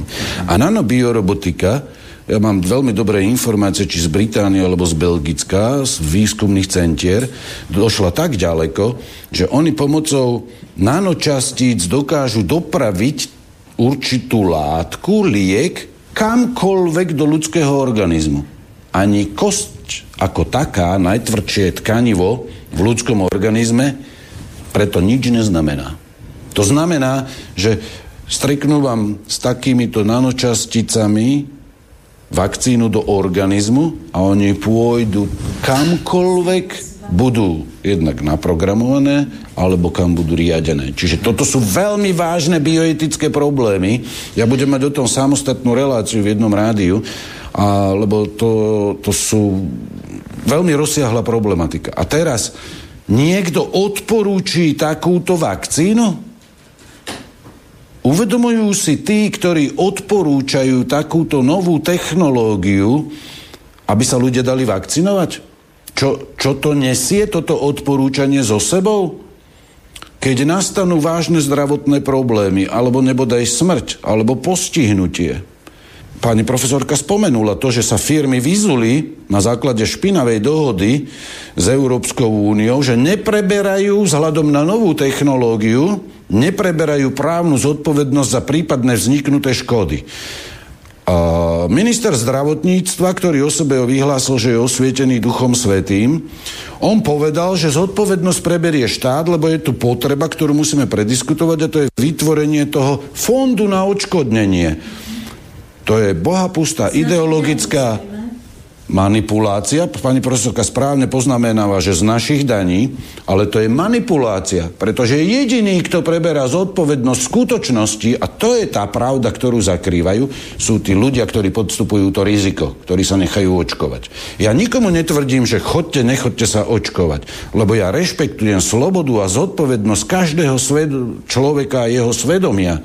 Ale tu títo tra- dvaja páni nútia ľudí pod hrozbou ťažkého hriechu urobiť určitý krok, ale právnu zodpovednosť pravdepodobne nebudú chcieť potom niesť, hoci na základe takýchto vyjadrení, ak to tí ľudia urobia, ich budú môcť žalovať za náhradu škody. Tak sme si vypočuli Reného Baláka, ktorý je už koľko 4 mesiace na väčšnosti. Niekto tvrdil, že ho dali dolu fotopuškou a odstránili ho na diálku nejakým dronom alebo nejak, za tieto reči ako naj, nášho najväčšieho odborníka. Jedna z možností, ako to ja mám zistiť, či to je pravda, to sú také technológie vojenské, moderné a netušíte, čo existuje. Je to jedna z možností, ale dajte pozor, hovorím, nevieme to, to sú možno naše domnienky. Možno odišiel, ako mi hovoril jeho brat z Londýna, Richard, že aj veľa fajčil a mal kopu stresov z toho, čo videl a vedel. A dobre, že nahral tieto videá. Je po ňom aj nejaká knižka s jeho prednáškami. No a on sa chcel dostať aj s pánom doktorom Lakotom, našim vedcom, pánom doktorom Jancom Tušin z Košic, pán doktor Laurinec. Dali biskupom žiadosť, že sa chcú s nimi stretnúť a neviem, či sa stretli. A to by som tak mal napomenúť, evanílium treba kázať všetkým, aj im, že urobili veľkú chybu, keď si týchto našich odborníkov sa s nimi nestretli, nevypočuli a nezvážili ich argumenty. Ak to robia aj naša biskupská konferencia, s veľkou pravdepodobnosťou to robí aj Vatikán a táto chyba môže byť pre celú planétu, aj pre ich osobný duchovný rozvoj rozhodujúca a môže byť aj fatálna. Preto ak ma niekto z nich počúva, vie, že jeden pán biskup na Islande ma počúval a hrávali sme spolu basketbal, keď som ich trénoval 5 rokov v seminári, tak to bol jeden člen týmu. Potom po tej kariére ešte v Paníku Cigel sme chodili hrali sme vysokoškolskú ligu v Bratislave. Raz sme hrali s právnikmi, raz fakulta FTVŠ alebo matematiko-fyzikálna a občas sme vyhrali niekde v strede tabulky a takto sme taká partia, aj naši diváci okolo 30 nás chodilo a mali sme z toho ohromnú rado, že môžeme evangelizovať po internátoch školských aj cez šport našich spolu kolegov, študentov, ja som bol medzi nimi. Trenér, predstavte si, 5 rokov. A Justín Sedlák v Interi Bratislava mi tam pomáhal prenajať. Na Interi telocvičňu, zasponzoroval nám to pán dekan, Mikasu, krásnu loptu nám dal. A my sme tam chodili a občas sme niekde aj v tej tabulke uh, celkom slušný výsledok uhrali na to, že sme vraj boli zadubenci. Tak nás mali ostatní študenti za socializmu, kto veril v Boha niekde študoval teológiu, bol zadubenec. A my sme sa z toho bavili, tešili. Ešte jedna vec ma napadá, tak povedal pán profesor Halík, zopakujem to tú vetu, a povedal som ho pacientke v nemocnici, ktorú som spomínal minulú reláciu. Boh je láska. A kto zostáva v láske, ten zostáva v Bohu a Boh ostáva v ňom. Hovorí najlepší priateľ Ježišov a najväčší z mystikov je apoštol Ján vo svojom evaníliu. Keď to počula na šiestom poschodí najprominentnejšia naša pacientka, najslávnejšia, najkrajšia, najbohatšia pani Adriana túto vetu, tak povedala, ako ešte raz to zopakujte tú vetu. Tak som jej to zopakoval a zopakujem aj vám a pomeditujte si nad ňou. Boh je láska. Kto zostáva v láske, ten zostáva v Bohu a Boh ostáva v ňom. Čiže Boh je aj v nás. Keď milujeme, keď milujeme nezištene, no a Boh odchádza, keď milujeme sebecky, keď sme zlí, sme negatívni. Na druhom vidíme len zlé, prajeme druhému zlé. Znásilňujeme druhého, nanocujeme, či vakcínu, či svoj názor, svoje postoje, svoje svoju interpretáciu viery. Dajme pozor, aby sme v láske zostali.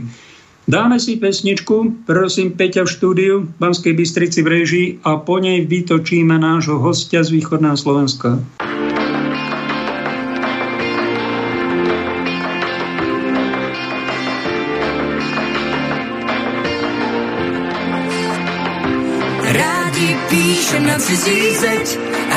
Další plodí další jed a to, že každý může mít svůj hlas, neznamená, že musíš soudit nás. Jo, dávno nečtu komentáře, páč bych musel nechat všeho bejt. Možná na zíp onehdá vylez spíš pra otec hejt.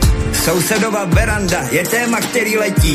Uklid svojí ráno bude stejně samý smetí. Ti poviem, bracho, rešpektuje svojho hejtera, predurčené milovať je každému, kdo nenávidel. A naši byli sa o slobodu ešte včera, tak pre pár nevedomí, že popieraj nezmysel. Píše na cizí další jed plodí další jed a to, že každý může mít svůj hlas, neznamená, že musíš soudit nás.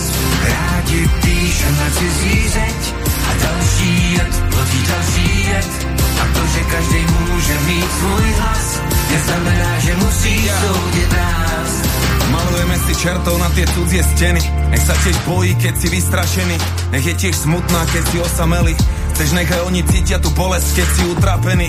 Ale tým sa nič nezmení, súdiš sám si odsúdený. Čo ti poviem, bracho, rešpektuje svojho hejtera, predurčené milovať je každému, kto nenávidel. A naši byli sa o slobodu ešte včera, tak pre pár nevedomých nepopieraj Rádi píšem na cizí zeď a další jed plodí další jed a to, že každý může mít svůj hlas, neznamená, že musí soudit nás.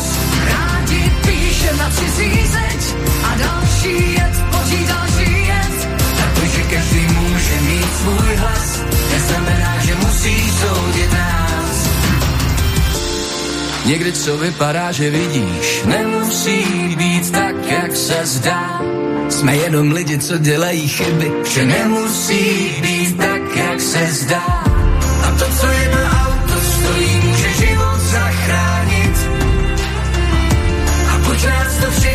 všechny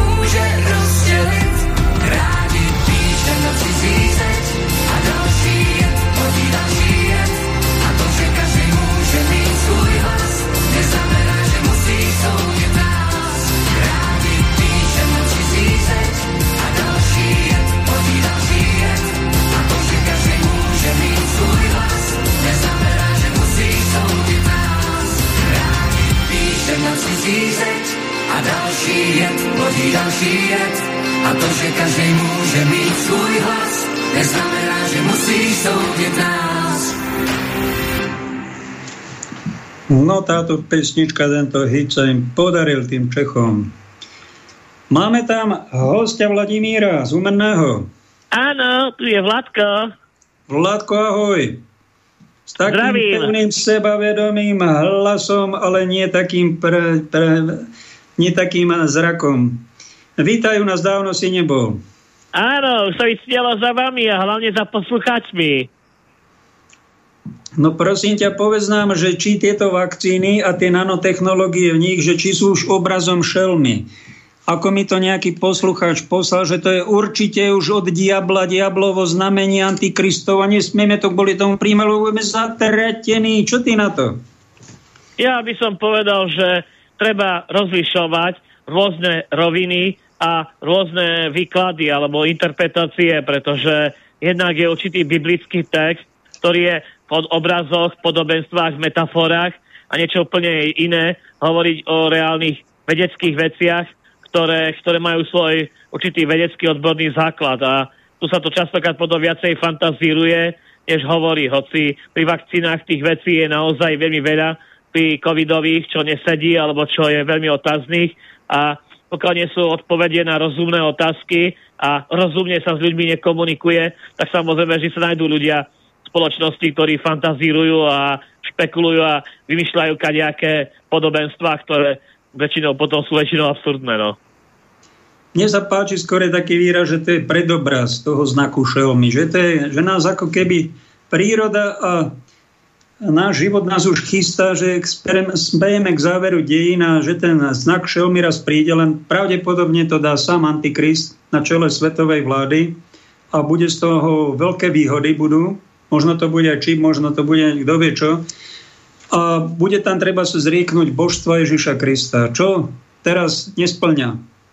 Nezriekame sa Krista, ani jeho božstva a je to tajné, ani ľudia nevedia, čo to do seba dostávajú. To určite nebude znak šelmy. Ale niečo ako predobraz to byť už môže.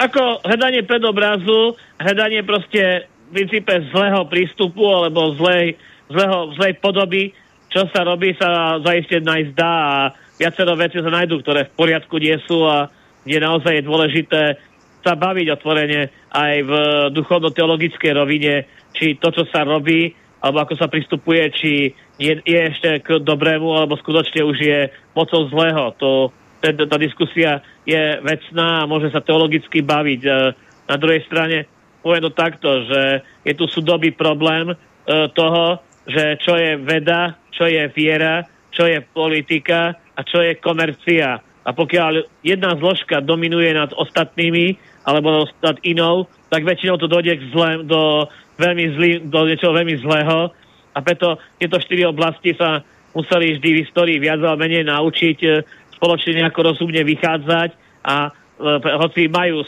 svoju určitý hranicu a teda určité miesta, kde sa predlínajú, nemôže jedno, jedno podmienovať alebo dominovať nad druhým, pretože skončí a to väčšinou zvrtne. Podobne v stredoveku, keď e, teda teológovia alebo začali vykladať vedecké poznatky, či už e, astronomie, z fyziky, z chémie a podobne, tak väčšinou dopadlo zle a bolo to kontraproduktívne a dneska teologické hľadiska neriešime, či je Zem e, stredom v vesmíru, alebo či je Slnko a podobne. Veríme, dôverujeme serióznej, solidnej vede. A, rieš, a druhý vatikánsky koncil túto otázku spolahlivo vyriešil, že veda má svoje poslanie a viera má dať e, otázku na to zmysel, aký to má užitok, aký to má aký duchovný význam, a, a či to vedie k dobrému a podobne, než to, aby podmienovala, ako sa má vykladať fyzika, chémia, ja neviem, e, biológia a podobne. Takisto... Prosím takisto... ťa, tam humennom sa nebojíte. A vy ste tam na východnej hranici s Ukrajinou, že tam bude vojna. Nie sú tam nejaké vojska okolo vás? Tak, ja si myslím, že nie. Otázka Ukrajiny je otázka toho, je to by som povedal zvrhlej geopolitiky, ktorá naozaj ide k zlému a podľa zlého základu, pretože Ukrajincom nasľubovali hory doly, nasľubovali ružové zajtrajšky. Mnohí Ukrajinci pri Majdane tomu uverili. Mysleli si, že západy skutočne má o nich záujem a teraz zistujú, všetko je úplne inak. Podobne Američania im sľubovali, že keď prídu tu uh, americké vojska na územie alebo nebodaj do NATO, takže vďaka tomu budú oni silnejší ako Rusi, ekonomicky, vojensky a neviem ako. A zistujú teraz Ukrajinci, všetko je úplne inak. Dali im ruzové sľuby a zistili, že v skutočnosti o nich záujem vôbec nemajú. Takže a samozrejme rozlišiť stav ukrajinskej spoločnosti, radových ľudí a potom stav toho, že ako, ako majú podisku triedu, ktorá im vládne, je v podstate 8 veľkých oligarchických rodín, si to proste majú poparcelované, podelené, e, poobsadzované a riadia to spôsobom, ako riadia, byť kolomojský a podobne. Takže to je ďalšia vec. A ďalšia vec je tá, že položme si jednoduchú otázku. Keby mal Putin Rusko nebodaj na Ukrajinu sa utočiť, čo by tým získal? Aký to má peniaz zmysel? A tu použijem jednoduchý prímer. E, v 90. roku spájalo východné Nemecko a západné Nemecko. Dve nemecké, ten istý nemecký národ, istí Nemci, e, dve umelo rozdelené e, krajiny, ktoré sa spojí späť do jednotnej a prebehlo to, že všetci ľudia to chceli, prebehlo to v euforii a zoberte si, koľko západné Nemecko 30 rokov muselo tvrdo dotovať a sanovať e, východné Nemecko, aby boli porovnateľné možnosti kvality života a zabezpečenie vo východnom Nemecku. A teraz zoberte si, že porovnať e, stav, kedy sa zjednocovalo východné Nemecko a západné Nemecko, je diametrálny rozdiel proti tomu, ako keby nebodaj Rusi chceli proste obsadiť, anektovať Ukrajinu ku Rusku. Je životná úroveň, infraštruktúrne dlhy, Nemci napríklad, e, západní Nemci e, dlhé roky stavali východinecom diálnice, pretože tie, čo boli tie enderaské, tak to bola pohroma, kopa veci, prehrady a všetko bolo vysoko zadedbané a je to stalo obrovské, obrovské stovky miliard e, eur. Zoberte si stav na Ukrajine, aký musí byť diametrálne rozdielný od stavu, ktorý je v Rusku. Čiže Putin, keby povedal, že obsadzoval, že má nejaké hegemonické nejaké m, napady, tak čo by tým získal, pretože by dostal obrovskú ekonomickú záťaž pre celé, pre celé Rusko a, a to by znamenalo, že samotní Rusi by museli prudko uskromniť uskromiť svoju životnú úroveň, dá, zvýšiť poriadne dane, na to aj bude peniaze na, na dotovanie a financovanie alebo nejak vyrovnávanie rozdielov na Ukrajine. A to proste Putin není, sam, není blázon, aby do takého niečoho šiel. Čiže tá samotná logika toho, čo hovoria, že, Rusi, že Putin je obsadzovať Ukrajinu, je proste nezmysel, čistý nezmysel. To je proste záujem jedinej krajiny, USA, ktorá proste si myslí, že žijú americkí prezidenti alebo niektorí jastraby v Pentagone, že žijú do Beregana, kedy e, brutálnym ultrazbrojením, ultra e, investíciami do, do armády, tak sa uzbroja, alebo tak súťaží o zbrojení u, u, uzbroja tú druhú stranu, že až tá druhá strana skrachuje alebo skolabuje. Lenže to platilo, táto militaristická politika v dobe Regana pred 40 rokmi. Dnes svet je úplne iný a niektorí americkí prezidenti títo alebo tých e, veriteľia vojenskí nepochopili, že v čase Regana malo USA úplne inú štruktúru dlhov a ekonomickú štruktúru, ako je štruktúra dneska. Čiže dneska Američania namiesto toho, aby riešili vecne štruktúrálne reformy a problémy ich e, ekonomiky, totálnej prezadlženosti a totálne e, neudržateľných proste verejných financií, tak samozrejme to riešia na úkor toho, že si myslia, že vojnovaním alebo plundrovaním po svete alebo militaristickou politikou, zakázkami pre zbrojárske firmy a predajom zbraní po celom svete, že s tým zachránia ekonomiku, keď e, oni všetko priemysel, čo mali, vyviezli do Číny. Všetky majú obrovské no-go geta, geta E, obyvateľstva, kde majú otrastná sociálna situácia, zdravotníctvo, obrovské dostavy čo si nevie dovoliť, e, základné zdravotné služby, dôchodkový systém, aký je súkromný a brutálne deficitný. Školstvo ako stave majú a to sú všetko štruktúrálne problémy, ktoré Amerika riešiť nechce, nevie a Trump sa si trošku snažil, ale nič nevymyslel. No a samozrejme ponúkajú ľuďom ideu proste nepriateľa, za všetko môže určitý fiktívny nepriateľ a pritom e, nechcú vnímať, že vlastne nepriateľ američ, amerických radových občanov je samotný v Amerike. Tým, ako sa správajú vlády, ako, ako riešia svoje proste sociálno-ekonomické veci. No a samozrejme, samozrejme Putin nie, nie, nie je žiaden iracionálny človek. Naopak, Putin je proste šachista, ktorý e, sám hovoril, že veľmi solidne, veľmi kvalitne hrával šachy. Takže Putin, keď robí nejaký ťah, tak myslí 3-4 ťahy dopredu Takže tu si myslím, že by vojna so strany Putina je proste nezmysel. A čudujem sa ľuďom, ktorí, ktorí sa smejú, ktorí e, draždia Putina, pretože tým draždením strácajú sami, sami seba si robíme škodu, pretože zoberte si cenu plynu. E, neviem, či ľudia vedia, ale Putin dokončil pred pár rokmi e, veľký plynovod e, Sila Sibiru 1, čo je plynovod zo Ruska do Číny a dole do Vietnamu. A teraz dokončujú obrovský plynovod Sila Sibiru 2, a tieto dva plynovody, aj ropovody, brutálne menia proste štruktúru zakaz- odbytu zákazníkom pre Rusko. Keď, ho, keď e, e, jasne povedal Európánom, ak chcete so ňou bojovať, sankcionovať, nech sa páči, ale my máme zákazníkov na plyn na východe, v Koreji, ja neviem, v Číne a ďalších krajinách, oveľa lepších, oveľa spolahlivejších, lepšie platia, nerobia nám žiadne ideologické problémy, sú spravodlivý partner. Vy plyn potrebujete, nie ja. Výrobu potrebujete, nie ja. My máme. A toto, toto by si mala Európa uvedomiť, čo vlastne chcú.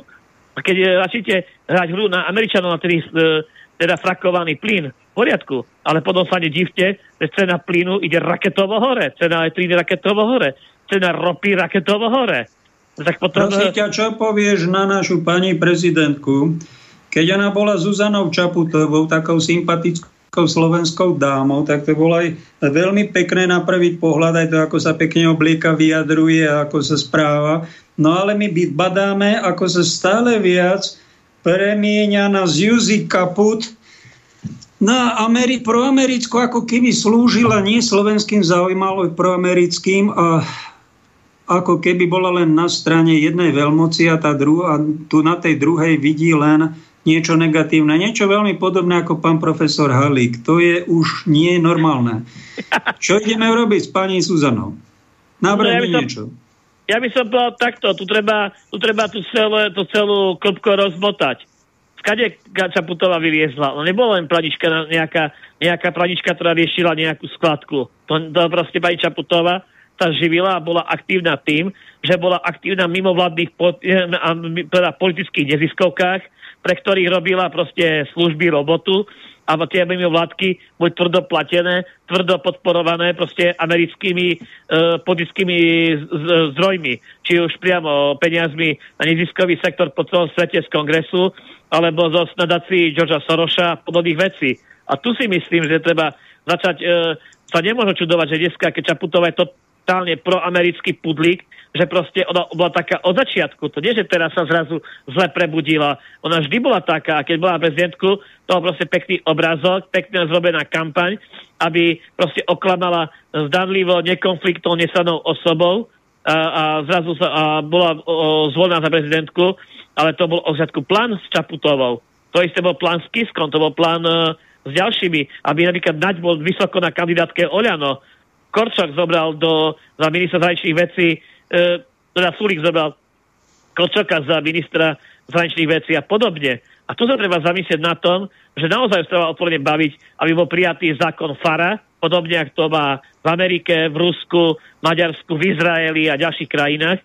Baviť sa o tom, aký majú vplyv politické mimovládky platené zo zahraničia, pretože politická strana, je už myslíme si o Oľano a podobných stranách, čo chceme, ale politická strana má určitú pomerne, pomerne dosť dobrú vnútornú kontrolu mechanizmov, financovania a tak ďalej, to politické mimovládky takisto silne ovplyvňujú verejnú mienku, postoj ľudí k rôznym veciam a tieto organizácie nie sú pod žiadnou verejnou kontrolou, pod ničím.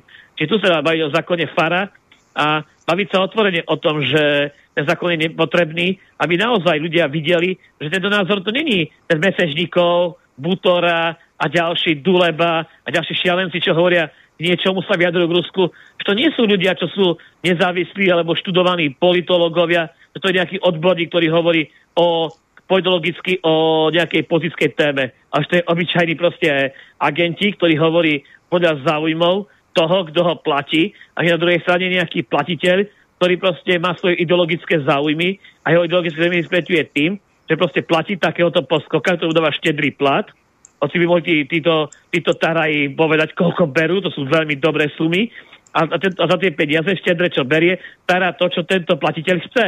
A toto sa musíme otvorene sa baviť o tom, kdo, ako to je s médiami, kto vlastne vlastní denník sme, čo to je za, za, organi- za, za fond, ktorý brutálne, brutálne ovplyvňuje mienku ľudí na Slovensku. Lebo sa nemôžeme sledovať, že potom ľudia ako Halík a ďalší hovoria totálne blazn- blaznivé veci, šialené, heretické, že ľuďom naozaj skutočným teologom otvára nožík vo vrecku. Počúvaj, čo nám poslal Štefán.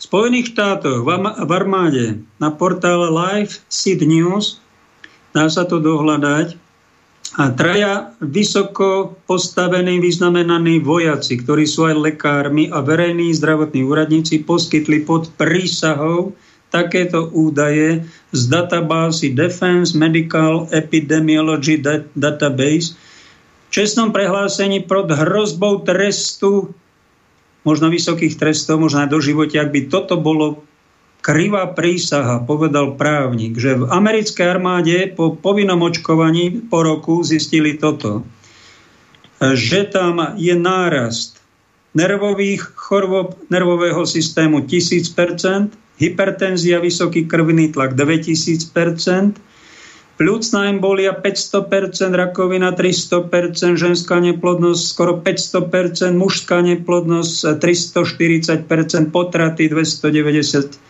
79%.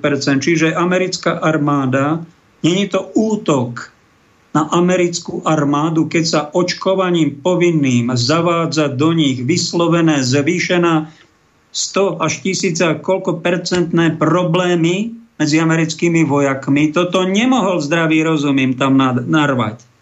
Toto, toto je ochromenie jednej a druhej armády, celosvetový chaos. Ja som ti desi čítal z tajných služieb e, informácia, že tieto opatrenia a násilné zasahovania do armád, do vlád, že to je na to, aby ľudí aby ľudia znenávideli svoje vlády a ochromili ich armády. Že to je umelo robené nejakou svetovou vládou a potom oni dajú riešenie nejakého antikrista, ktorý to vyrieši. Toto oni robia 10 ročia. Že vraj príde nejaké také číslo, aké tu ešte nebolo. Ako, ja poviem takto, nie som e, fanúšikom konšpiračných teórií, ja neviem, iluminátoch a podobne, ale na druhej strane treba sa zase otvorene baviť, že je tu množina zopár e, transnacionálnych e, obrovských korporácií, treba z, e, v tej medicíne, ale, teda v farmacii, ako napríklad Pfizer, ktorí majú obrovské, obrovské peniaze, obrovské zisky a samozrejme obrovské konexie, kade tade, svoje záujmy.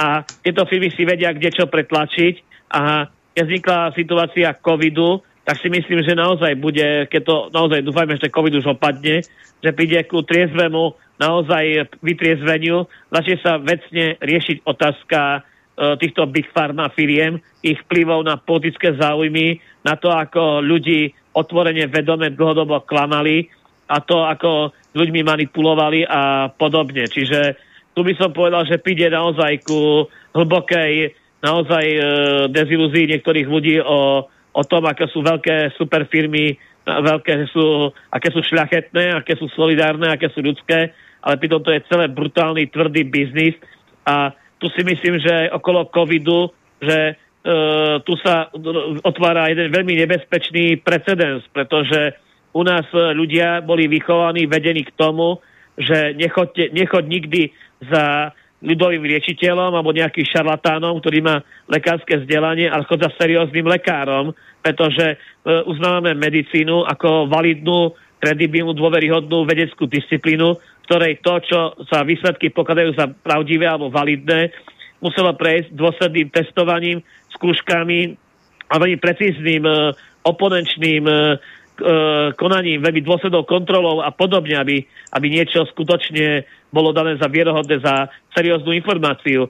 A teraz, keď sa toto bolo besnenie okolo covidu, tak e, veľmi silne to nahľadáva dôveru ľudí, že čo je vlastne pravda, keď e, máme profesorov, niektorých e, lekárov, čo sú e, pandemickej komisii a podobne hlasajú veci, ktorých iní lekári evidentne hovoria, že to nie je tak, že to nie je pravda a odmietajú debatovať. A ten obilový občan je naučený, že lekárovi, serióznemu lekárovi sa dôveruje a keď vidia našich zopár e, profesorikov, ktorých trepú na prosté voloviny a budú zistiť, ten človek zistí, že on trepasovaný preto, lebo má proste záujmy alebo biznisy so firmami, tak tú dôveryhodnosť toho, čo je vlastne vedecký názor a to rozlišenie, čo je šaratanstvo, a čo mu rozhodne nehodno veriť, tak e, sa stiera. A to je podľa mňa nebezpečný precedens, pretože tí pádom ľudia, keď budú naozaj vážne choroby, a nevravím, že slovenské zdravotníctvo je nebodaj švačiarsko, švačiarské to rozhodne nie, ale že už funguje ako funguje, tak stále je to lepšie e,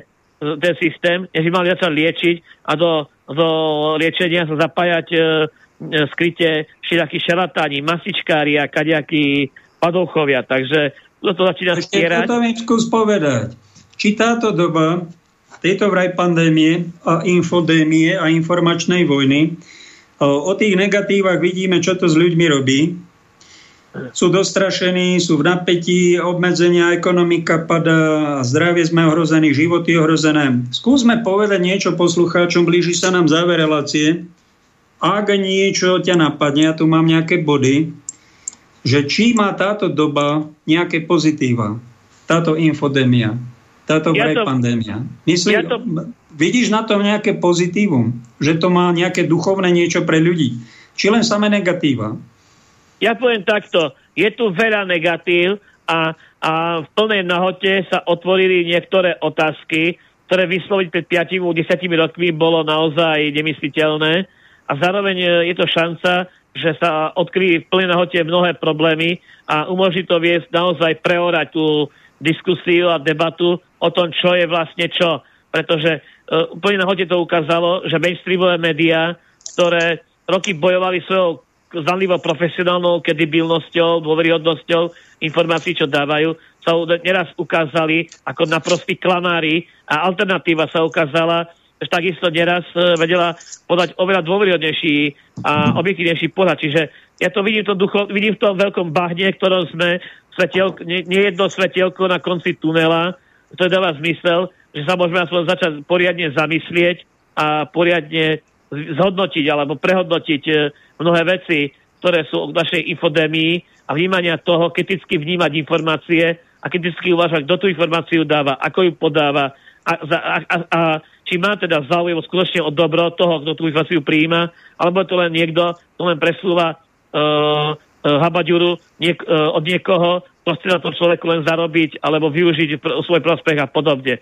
Čiže tu sa to otvorí obrovské a to zároveň tu vidíme aj priestor pre církev, aby sa zamyslela, že církev aj skutočne aj u nás biskupy mali byť zrkadlo. Zrkadlo proste, ktoré bude hovoriť vhod aj nevhod. Zrkadlo, ktoré bude razantne ukazovať pravdou Evanielia, že toto nie, toto je lož, toto je podvod, toto je zlo a, a silnej reflexii toho, že čo vlastne je zmyslom života, či konzumizmus a konzumné proste spanie do seba vakcín a pritom nevieme, čo to vlastne je, alebo proste život je, aj, je niečo iné. Takže ja tu vidím priestor, priestor a šancu na duchovnú hlbokú diskusiu a tu si myslím, že církev aj naši biskupy by mali byť oveľa aktívnejší a prebrať iniciatívu, aby ten vecný rozmer ve, e, teda doby, podstatný smyslu života, e, prístupu ku životu, aby proste otvorili tému spoločenskú a začali reflektovať spoločnosť, že viera to nie je iba chodenie do kostola na spoveď a nejaké sviatky, ale viera je proste e, duchovno, teda podstata života, duchovného rozmeru človeka a jeho prínosu pre spoločnosť a podobne. A tu si myslím, že církev má zmysel. Som rád, že kniazy niektorí sa nachádzajú, ktorí sú odvážnejší a začínajú o tom hovoriť, o tých moji kazy začnú ozývať, až keď sa ozvú naši biskupy a tí, keď lavírujú, lamentujú alebo špekulujú byť za pekných, tak si myslím nakoniec zistia, že vlastne boli naprosto falošní a to, to, toto je vlastne šanca pre církev, aby bola zrkadlom a mohla reflektovať e, dobu a ukázať pravú podstatu Evanielia a zmyslu hodnot, ktoré sa osvedčili po 2000 rokov. Tieto hlavy pomazané, naši páni biskupy, čakali sme od nich lepší výkon. Nie takéto no. tiché pozorovanie situácie a žehnanie vakcín. Napríklad tieto surové klamstová, že všet celý tento problém je z nejakého netopiera, alebo že opetrenia sú primerané, alebo že všetko vyrieši iba vakcína, ktorá je samozrejme iba bezpečná. A žiadne nano tam určite nie je, pretože my tam nič nevieme o tom a tých nevypočujeme ani odborníkov. No tak to sú jednoducho jedno, druhé, tretia, ďalších tu tých klamstiev je stovky. A niekto, kto má etiku v srdci, sa musí ozvať. Jeden môj kňaz kamarát mi hovorí, áno, to z netopiera to není, to určite vy, vy, to vypustili umelo, no ale všetko ostatné to treba príjmať. Čiže to jedno klamstvo prvé ty uznávaš, ale ďalších 99 klamstiev nevidíš, človeče. Asi zavakcinovaný a bereš to, že všetko je to v poriadku a mlčíš. Však to je vaša chyba, fatálna, životná. Pozor na to, lebo budeme zodpovední za to, ako konáme, alebo aj za to, ako mlčíme pri vážnej situácii, pri vojne. Ja by som povedal takto. E, biskupy, keď vznikol COVID v 20. roku, vtedy, že razantne hovorili, bolo v poriadku, lebo ešte nevieme, čo to je, ako sa k tomu správať a čo to očakávať. Takže tedy bol lepší opatrný konzervatívny prístup, ale po dvoch rokoch, aby e, biskupy nekladli otázky, nepýtali sa a verejne nekladli otázky, aby im to bolo seriózne vysvetlené, objasnené, namiesto len prázdnych floskul, tak vlastne tu si myslím, že už to čas e, mnohí biskupy proste prespali a otázka je, že keď začínajú proste stále čakajú, tak vlastne začínajú hrať hru tých e, liberálov, slnečkárov, kto, a tú, tú hru, keď začína, budú začať ďalej viacej biskupy akceptovať, tak ako je zistia, že celú hru, ktorú slnečkári, celú tú propagandu, ideológiu, ktorú petlačajú, a zistia, že sú vlastne už ich, e, že sú v ich aute, ktoré už vezie niekam a nebudú vedieť tak ľahko z toho auta vystúpiť. A to by si mali tí biskupy zamyslieť, že kde je tá hranica, keď sa viesť otvorený dialog. A keď COVID má byť stále, ako sa pripraviť na jeseň, na zimu, na jar, čo robiť, ako pristupovať veci, ako sa chrániť, než to, aby len papagajovali niečo, o čom naozaj relevantne nevedia nič povedať. A tu si myslím, že by ten dialog mal viesť a než len direktívne povedať, musí sa očkovať a je úplne jedno, čo to je, ako, aké to má dôsledky, čo to je za vakcínu, čo spôsobí a podobne. Takže tu si myslím, že ten dialog by mali, ten, to skutočne ten, ten reflexné zrkadlo, tu by mali biskupy nastaviť zrkadlo a nechať, uh, nech sa zobrazí dobro, dobro v dobre a, dobro, to, a zrkadlo nech to zlo jasne poukáže a jasne nech e, zrkadlo vyzerá ako zlo a to si myslím, Ďakujeme, že... Vládko, za tvoj príspevok, je koniec relácie. Tento týždeň sme mali Dona Boska, ktorého relikviu tu mám. Pár ano. centimetrov od seba nosím a on povedal krásnu vetu, ktorú si zapamätajte, milí poslucháči. A ty, Vládko, ak chceš povedať nejakú vetu, nejaký výrok nejakého svetého, nejakú múdrosť na záver, dám ti slovo ešte. A Don Bosko povedal krásne, peniaze môžu mnoho, ale modlitba môže a zmôže ešte viac, tak si nájdete čo sa modliť, nielen zarábať prachy. Veta ano. na záver a dáme pieseň a končíme. Jasné. Ja by som bol výrok eh, matky Terezy z Kalkaty. Problém dnešného sveta nie sú chudobní, ale hlad bohatých, ktorých, ktorých nie, nie je možné za nejaké peniaze zasytiť. Veľmi múdro. Ďakujeme, milí poslucháči. Dve hodinky nám prešli. Nech vás pán žehná chráni. Požehnaný deň.